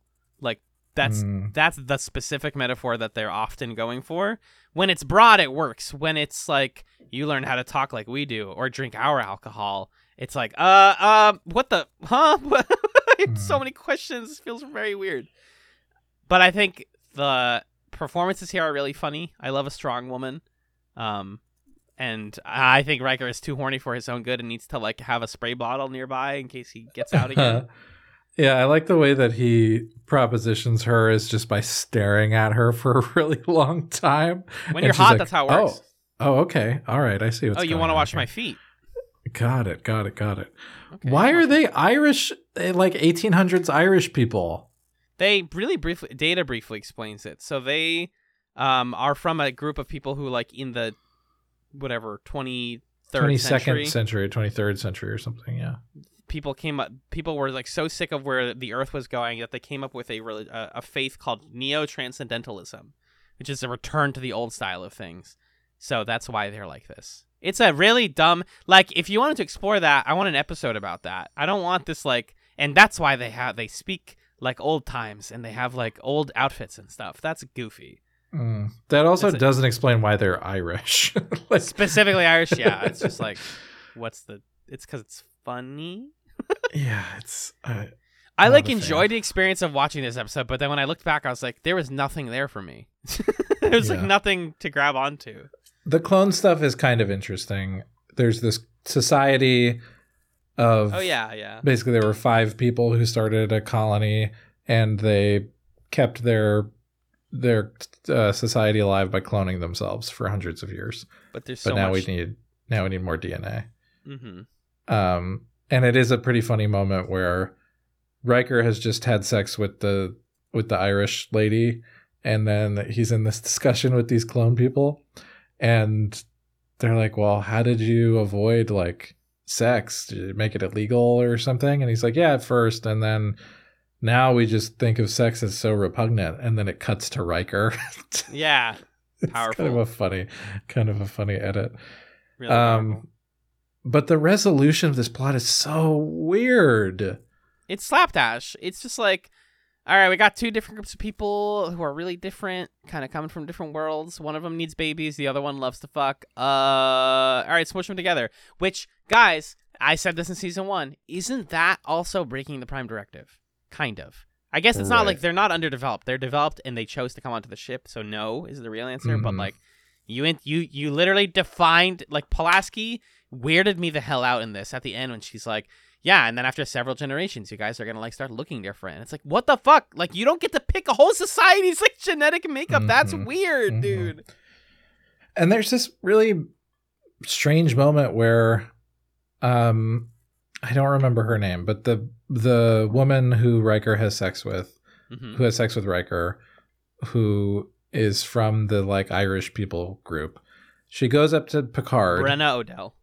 Brenna Brenna goes up to Picard and she says dude you can't just go to some back room with all these other men and decide on how society works and then expect women to bear the like practical responsibility of realizing that vision. Like it's easy enough it's easy enough for you all to say yeah every woman's going to have three children by three different men but then we have to do that. And then she's like but so what is he? He's like a prime minister or something? Is he pretty rich He's It's kinda like, high- he's- he's, guys. like rich, right? Okay. What are you doing? You had like a really valid anti patriarchal point, and then you flushed it down the toilet. Like, and it's almost an interesting response to the child. Yeah. like, oh, maybe people should have a choice of like what, like society shouldn't determine how you have kids or if you have kids. You can Mhm. just do whatever you want. Huh? Nah, never mind. like, hold on. You guys need to- Episode's over? Okay, got it, got it, got it. Exactly. It's disappointing in that way. But I think it's it's bad actually good just because the performances, especially if her dad is really funny. But it's for Yeah, sure a when bad episode. Not, when it's not like offensive. yeah, It's- it, and it is offensive. That's I'll give you that. Uh let's talk about Manhunt. This one's fun. This is the one I watched with my friend. I'm so glad he got to watch the Lwaxana Troi episode. what an episode. I know. What this an is your episode. first episode of Star Trek ever. Oh man, I mean, it does have everything you need. It's got these aliens who are like cryo frozen for some reason, Lwaxana Troi and the giant hanging out with her. You've got some holodeck stuff. It's like this really concentrated batch of TNG weirdness that's pretty fun to watch. you want to know some fun stuff about this episode? I do. I First do. of all, yeah, it's a smorgasbord of like things I like. There's some holodeck. There's some very funny holodeck stuff with Dixon Hill, and then like the guy falling. Yeah, that stuff's all eh, excellent. Um, we get we again reference Pacifica, which has become like a white whale for Star Trek, where it's like they're gonna keep saying like, "All right, right after this, we're going to Pacifica, guys. We have like an ambassadorial mission on there," and then they cannot go. They must not go. Um, is that like the capital or something? No, it's like a beach planet. It's like the planet to Oh, hang out and have fun on. And so that's why I love it because it's like we never get to go. I always want to go to Pacifica, but you can't go. Someday, I think Star Trek will actually show it, but that's become the gag. Uh, no, my trivia was you know how there are those two like fish aliens who hilariously turn out to be like evil assassins with bombs on their chest? yeah. Fucking Yeah. hilarious. My friend loved that. Um, So one of them is played. You will never. Did you see my notes? No. You'll never guess who played one of the fish aliens. Um. Musician, 80s, 70s, 80s musician, part of a band. Oh, I did see this, and I can't remember who it was. it's Um, Mick Fleetwood. right. He's in Star Trek. He just is, and he's in a costume. Like he's not even. That's awesome. That's so good. Isn't that the best thing ever? I love Mick Oh, that's funny. He's just in this episode as an assassin in uh, Fishman. hmm But yeah, overall, this is a great sample platter of an episode. Um, the Dixon stuff is funny. The way that Picard is like, is this also the one where he's like, "Can you guys fix the holodeck so it's not scary? I don't want to like have to shoot people." Yeah. Yeah, He it is, says. it is. He says my favorite line, which is encapsulates what's good about this season of TNG, where he says he wants more ambiance, less substance. Yeah, It's like, yeah, give me nothing that. but vibes. That's, Only that's vibes. what I'm looking for vibes here, guys. I, I, it's exclusively what I need. Uh, yeah, I loved all that, and then I just loved, loved, loved Lwaxana getting in there and not knowing what a holodeck is, and she's like, "Guys, I'm gonna fucking marry this hologram," and they're like, "Uh, this works out great for us." yeah. The Betazoids quadruple their sex drive, if not more, after a certain age. They have like a reverse menopause. Yeah, I like that Riker is with Dion and she's like, you know, I told Riker that we quadruple our sex drive, and he's like, yeah. And she's like, if not more. And he's like, whoa, you didn't tell me that. and then he just starts like grinning. Yeah, Whenever whenever Jonathan Frakes does that Riker grin, it's Yeah. it's great. my pants, my pants, um, get they they slip a little bit. Uh, I think this is an A or an S tier episode. It's really freaking fun. It's got It's no really fun. all fill, all killer, no filler, in my opinion. I could watch uh, Major yeah. Barrett make Picard feel awkward all day long. I could watch Data be a Mhm. bad wingman. When Picard wants to make the date end, so he's like, Data, come in here and tell me long stories about your engineering inventions. yeah. Woof. Yeah. And also shout out to the the Starfleet like dress outfits. Uh pretty good. Yeah, I wish they just they wore cool. those. And uh I like that we got a little objectification of Picard when Lwaxana was like looking at his legs, like, oh, you got some nice legs in those dress tights there, fella. That was fun. Um, I think it's an A tier episode. Okay. I'm I was really glad that this was the first one I got to show a buddy because it was like Yeah. we could have very easily just gone a stinker and be like, wow, this is boring. And I was worried at the beginning, and then as soon as Mm. well, Lwaxana got on, I was like, oh boy. I don't understand why I said this in season one. I don't understand why the fans don't like her. Some of them don't like her. She's very funny. She makes everybody wildly Mhm. uncomfortable. She's Yeah. probably lying, I realized, when she's like, Oh, Picard keeps thinking naughty thoughts about me. She could be lying just to make him feel bad. yeah. Which is I much think she funnier. might just be fucking with him. Oh, I love her so much. Majel Barrett. Yeah. A gift. Uh, let's talk about the emissary. We have conflicting opinions on this one. Uh, potentially. What What's your deal with this one? Well, first of all, uh, a half Klingon woman, half human, is the kind of thing that absolutely, 100% activated some sort of kink in hundreds of thousands of young boys everywhere. They're like, Mhm, I mhm. like girls, but also I think I like Klingons now. Meanwhile, Yeah. I'm an intellectual, and I discovered that when I first saw Worf. And like, okay. it's it's really it's really cool that the Klingons have this much like development only two seasons into the show. Especially when you remember that in season one they were white people in black and brown face with Fu Manchu mustaches. Like they fixed Right. Klingons. Now they like have interracial drama about being mixed race and like how marriage ceremonies Mhm. should work and cultural differences. Like I, I I was mostly goofing when I said this one's bad, but actually good. I think it's just like it makes me uncomfortable when Worf is like, Mhm. "So we're married now, right?" But it's supposed to make you uncomfortable because it sucks for her, for the woman that's Mhm. here. yeah. Uh, K K'Ehleyr is her name. Mhm. Um, I want to see more. I want to see more of Riker having girlfriends. I, if if like Picard has like Of Worf have- having girlfriends. Yeah, sorry, yes. I want to see Worf having girlfriends. Picard has like had his Yeah. girlfriends or whatever before, but Worf needs more girlfriends. Yeah. Yeah. I, I I liked all the interactions between. What'd you say her name was? K'Ehleyr. K'Ehleyr. Um, I liked all the interactions between her and Worf to see Worf kind of on the back foot, um, and see him overcome with because we have only ever seen Worf horny as like a gag before, Yeah. and this episode takes it seriously and is like, okay, this guy he caught feelings. He he you know is trying to look tough, but he really likes this girl, and oh now she's shooting down his proposal. Um, I I thought that was good. I don't remember a thing about like the conflict of this. Um, Again, of- it's- of it's what I was just- Besides it- that, It's what I was just saying, right? When you like are interested in the beginning 20, 30 minutes of the episode, you know I never remember the last 15. yeah, And so the same thing here. They like trick some Klingons. Her, Yeah. K'Ehleyr, and, and Worf work together, and they they trick some other Klingons, and it's like, good job, you did it. yeah, Um, yeah, I really like her, and I seeing like if a woman in a capsule just drops on the Enterprise, what the hell do we do about that? yeah. Is uh really interesting, and also that she's like Starfleet important, and there's like something to be said about how like Starfleet will only allow you to be a, a Klingon dignitary if you're half Klingon. I'm sure they actually have full Klingon dignitaries, but like she is kind of elevated as like, Mhm, oh, she's someone we mhm. can talk to. And there's like something going on there with the racial metaphor that I find yeah. kind of interesting. Um, and then just there's a part that could have been really subtle, where Troi and K'Ehleyr are talking, and they could have bonded in a really like personal way. She's like, but then instead of being subtle, K'Ehleyr is like, "Huh, we both have parents who are we're we're both mixed race. You're half Betazoid. I'm half Klingon. You must have grown up like I did, trapped between cultures." And then Troi's just like, Hmm. Yes, I was. Anyways, Mhm. bye. And it's like you just have to.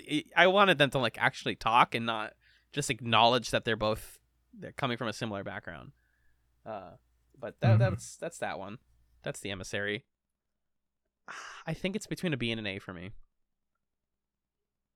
Um, yeah, I think, I think B just because I don't remember much The about it.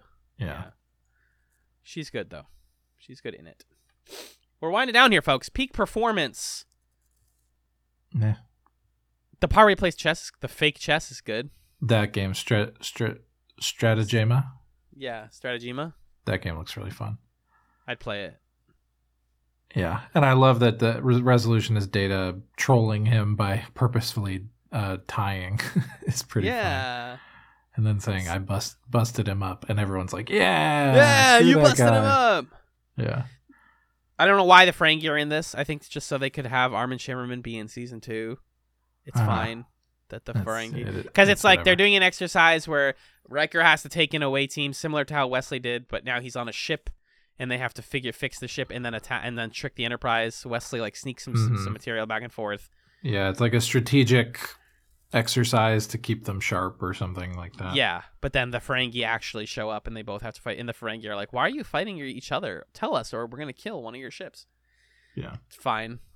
I want to see more Zakdorn, the guy, the strate- stra- strategist Yeah, the, guy. the cheeky guy. I like that guy. Mm-hmm. Mm-hmm. Um, also, there's like some good Picard Riker stuff that like suggests to me a ship brewing that I need to see more of between Picard and Riker. Uh, yes, agreed. it's not as iconic as Kirk and Spock. That's like literally the one of the first ships of all time, but Uh-huh. it's there. There's a part where Picard is like, "Damn, he's so good at kicking my ass." That I'm like, "Oh my god."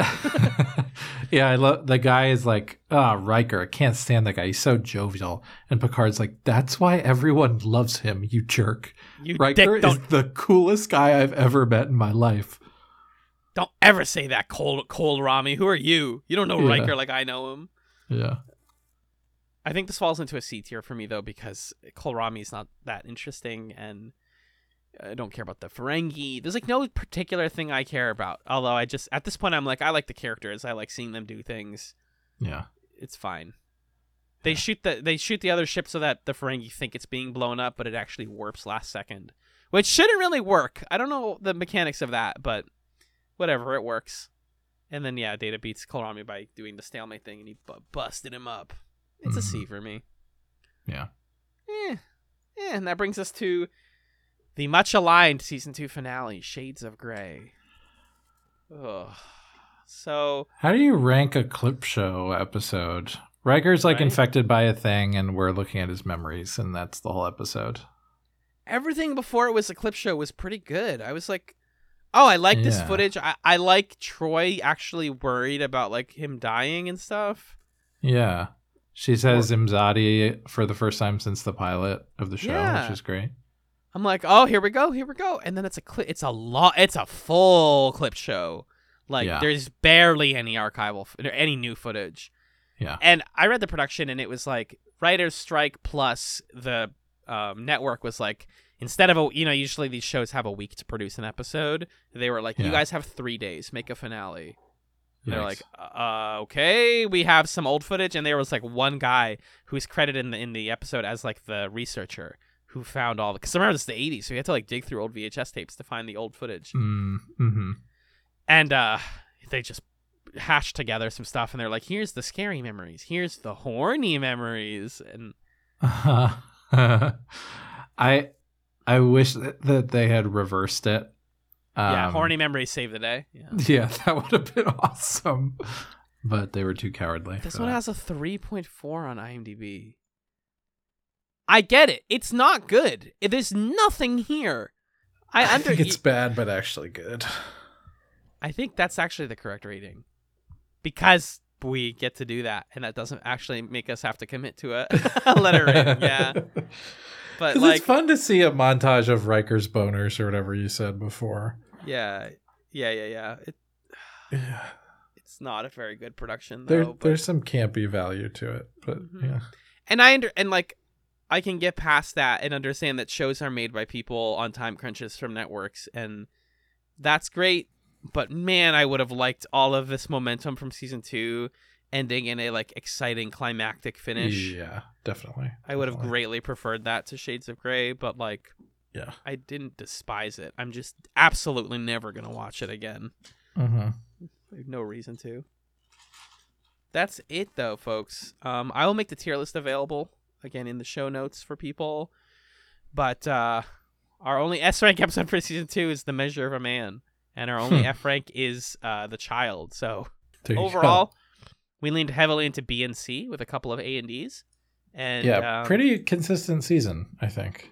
Yeah, I mean, literally, if you look at our chart, it's like a perfect arrow with Yeah. bad but actually good curve. holding up the line. Yeah. So I think this is overall a much better season than season one. Mhm. Uh, I lo- the high, like you said, the highs are higher. I could be persuaded that the lows are higher, but I think that the lows are about the same. Honestly, I just think season one is not as bad as we even remember it being. Like the further I get from it, I really want to remind myself, like, no, it wasn't that bad. It was Yeah, definitely not- bad. I don't think it was like horrible, but I do think we had more episodes that were bad but actually good, and more episodes that were D's and F's. Yeah. Than this one. Yeah, yeah. Yeah, I think if we just even compared it to our tier list, it this season was more was more consistent. That there was like a stronger kind of average episode than season one. Yeah. I'll even make this um I'll put this in our docs so that the next time we look at old docs we can say like how did we tier the seasons, make that convenient for Mhm. us. But that's season two of TNG. Um final thoughts, Magellan?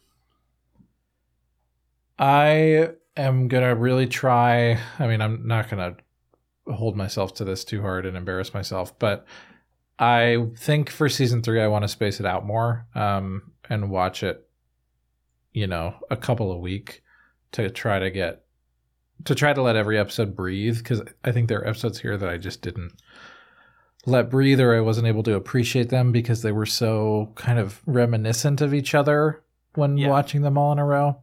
Right. Um, so yeah, I'm I'm interested to see Doctor Crusher come back. Do we want to talk about like what we're looking forward to or thinking about? yeah, yeah. I, I, but just like concluding thoughts about specifically season two before we do that. Um, yeah, I I honestly don't know. I don't really know what I have to say about it. I think what this season demonstrates is TNG is stronger in its character work than it is in its like society work. Um, and I don't know if this season is really better than season one when it does like kind of here's what's happening on this planet. Oh, this group of aliens is acting really stupid or really weird. It kind of has the same problems Mhm. as season one of TNG. It just is like, well, we'll ignore those types of plots more. So I would like to see it get better at those types of plots th- as a show.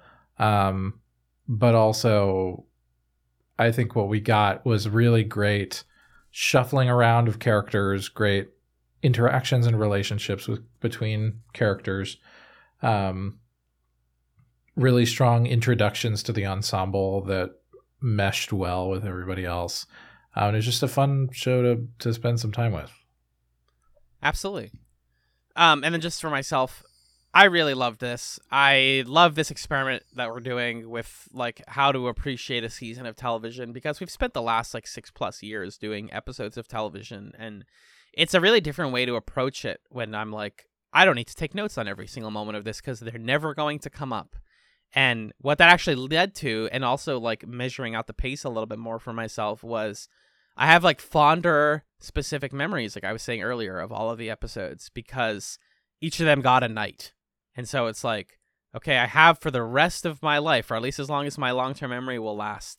I remember what Loud as a Whisper made me feel. I remember how Manhunt made my friend laugh. I remember like laughing at the Sam- the makeup in Samaritan Snare, uh, or being annoyed by Shades of Grey. Like all that stuff is like crystal clear because like the show is just good to watch now and it's not something i feel obligated to watch i'm like in love with this series at this point and so that's why it makes me excited to like look forward to now we're back we're past what the fandom has called the rough parts which is funny to say and then we're into what people call the golden era of tng uh, so next time on trek chats we're going to be covering season three. What are some things you're looking forward to first of all?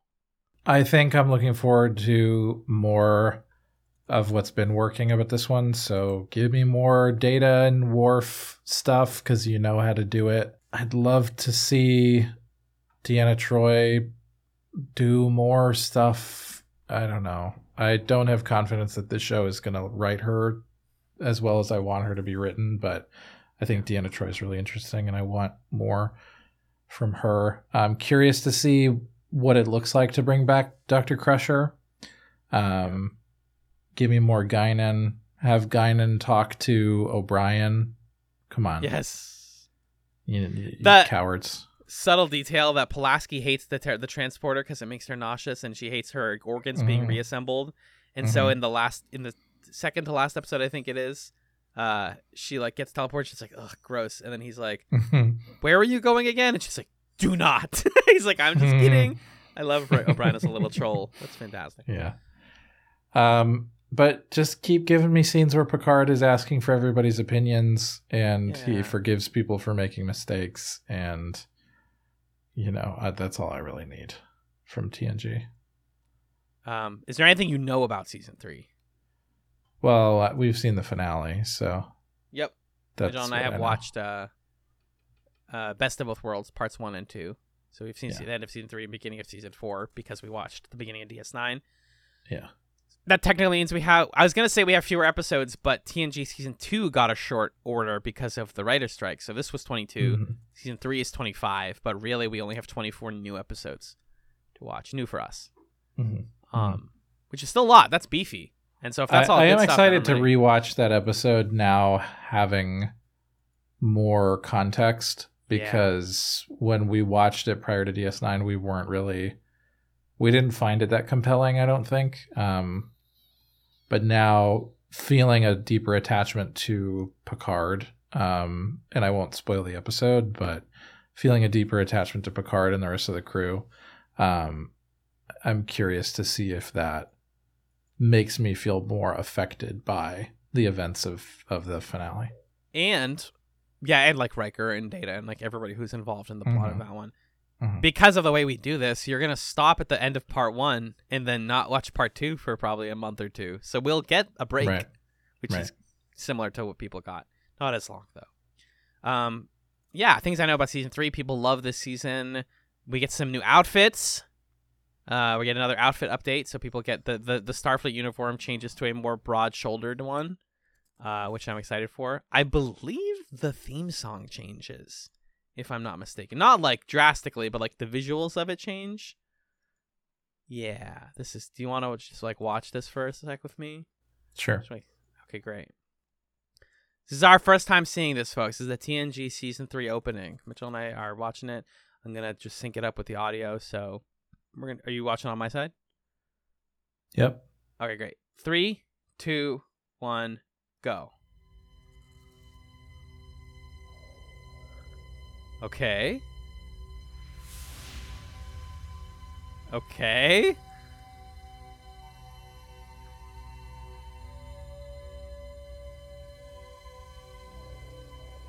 All right.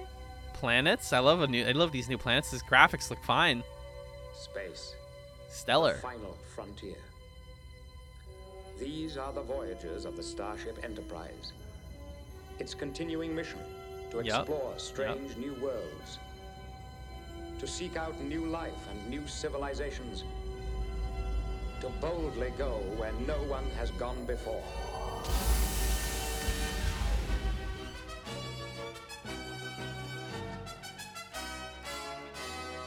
Fancy. Pretty cute. Pretty cute. Yeah. I love a graphical update. I wonder if we get any new cast while we're here. But yeah, season three of Frakes. LeVar Burton, LeVar Burton. my king, Michael Dorn. Yeah. Everyone's back. Gates. Gates Gates McFadden back. is back. Nice to see. Marina Sirtis, of course. Brent Spiner. Wil Wheaton. Wheaton. I don't know how much more Wesley we're gonna get. I don't. I know he leaves the show at some point. Oh, really? Eventually, I don't think he makes level seven. Oh, it's kind of a bummer. Yeah, I think he like goes to college. Da, da, da, da, da, da, da, da. Gene. For all my problems with Gene Roddenberry, he did create a, an incredible legacy. Um, did we miss anything, Magellan? Is there anything else you wanted to like bring up before we call it a close? nope, I don't think so. All right, folks. Well, um, that brings us to our plug zone. Um, just to pay the bills here, we got to talk about what we have going on. Magellan, first off, where can people find you on the podcast sphere? You can also listen to me on another podcast called Super Smash Echoes, which is a monthly video game club podcast centered around Super Smash Brothers is kind of the the core thing.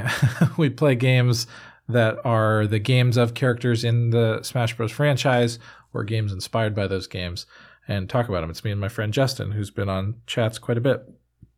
So, Super Smash Echoes, check it out. Alan, what about you? Fabulous. Yes, I am on the Hunter's Quorum, which is a Monster Hunter podcast I host with my friend Six Detmar from Scanline Media. You can find that on scanlinemedia.com. Uh, Monster Hunter, it's a video game franchise from Japan where you beat up monsters and craft weapons from their bodies. And we talk about the monsters of that franchise, what makes them cool, what makes them not cool, and what the experience of playing it is like. Uh, Monster Hunter Rise Sunbreak is coming out literally a day from this recording. So we're probably going to have a whole episode about Rise and Monsters of Rise will encompass that. So check out the Hunter's Quorum where you listen to podcasts. I would like to now take it to the chats plug zone. If you're listening to this on the Trek Chats feed, just a heads up. First of all, that's awesome. Welcome. Second of all, uh, we have two other main podcast feeds. Um, if you go to the Chats, a television podcast feed found everywhere, um, that includes Trek Chats, uh, the other show I'm going to talk about, and Chats, which is our main show where we watch two episodes of called classic TV shows every week.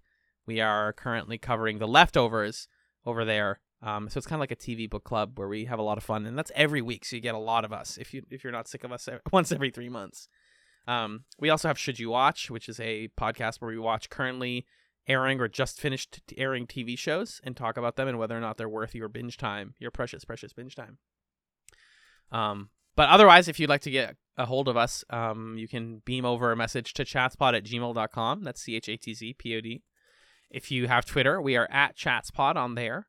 And if you have Reddit, we are on r slash chatspod. We have a community run subreddit where friend of the podcast, aforementioned Nick, uh, is running Throw Chats Thursdays, where we listen to old episodes of chats because we've been doing this for a long time and we talk about the old ones. If you like Trek Chats and want to hear us talk about more Star Trek, rate us on Apple Podcasts uh, or your podcast platform of choice. That's how the algorithm gets us out to all the wonderful Trekkies out there. We have a Patreon if you want to support our work financially. We greatly, greatly appreciate you going over there. Patreon.com slash chatspod. We have tiers at one, three, and five dollars a month. One dollar a month is your sort of thank you and your I want a little bit of content tier. Three is your I would like to get all of your content from years back and also help you decide what you're going to watch and do every month, whether it's watch a movie or talk about food or whatever, or uh, uh, pilot shows. And then five dollars a month gets you all of those things, as well as a thank you at the top of at the end rather of every main feed chat show. So as of today, thank you to our five dollar patrons: Arthur, Chloe, Jen, Kat, Lee, Magellan's mom, Marcus, Marin, Michael, Nick and Pat of the Brothers at Infinite War, Fendon, Six, and Stefan. All things chats can be found at chatspod.com, and our podcast art on the main chats feed. If you listen to that, is done by Camille Strader. I don't need to plug her here, but I choose to plug her here because she is awesome. And uh, that's what we got, folks. Before we take it home, since this is replacing chats this week on the main chats feed, over there we do something called Chatsums, where every week we recommend people something to experience between now and the next episode of the show. So, Magellan, what do you got for Chatsums this week? My chatsum this week. Last night, I went out with some coworkers of mine to a trivia night. So if you haven't gone to trivia in a while, it's pretty fun. Go, I would say, go do that. We we won. Oh, you did? Yeah. Wha- Wow, humble, humble. How tasty is that humble pie you're eating over there? Jeez. Mm, yummy. Um, is there were only like six teams at the place that we went to, but we won. We came within two points of the record for this particular trivia night. Um, we were two points shy.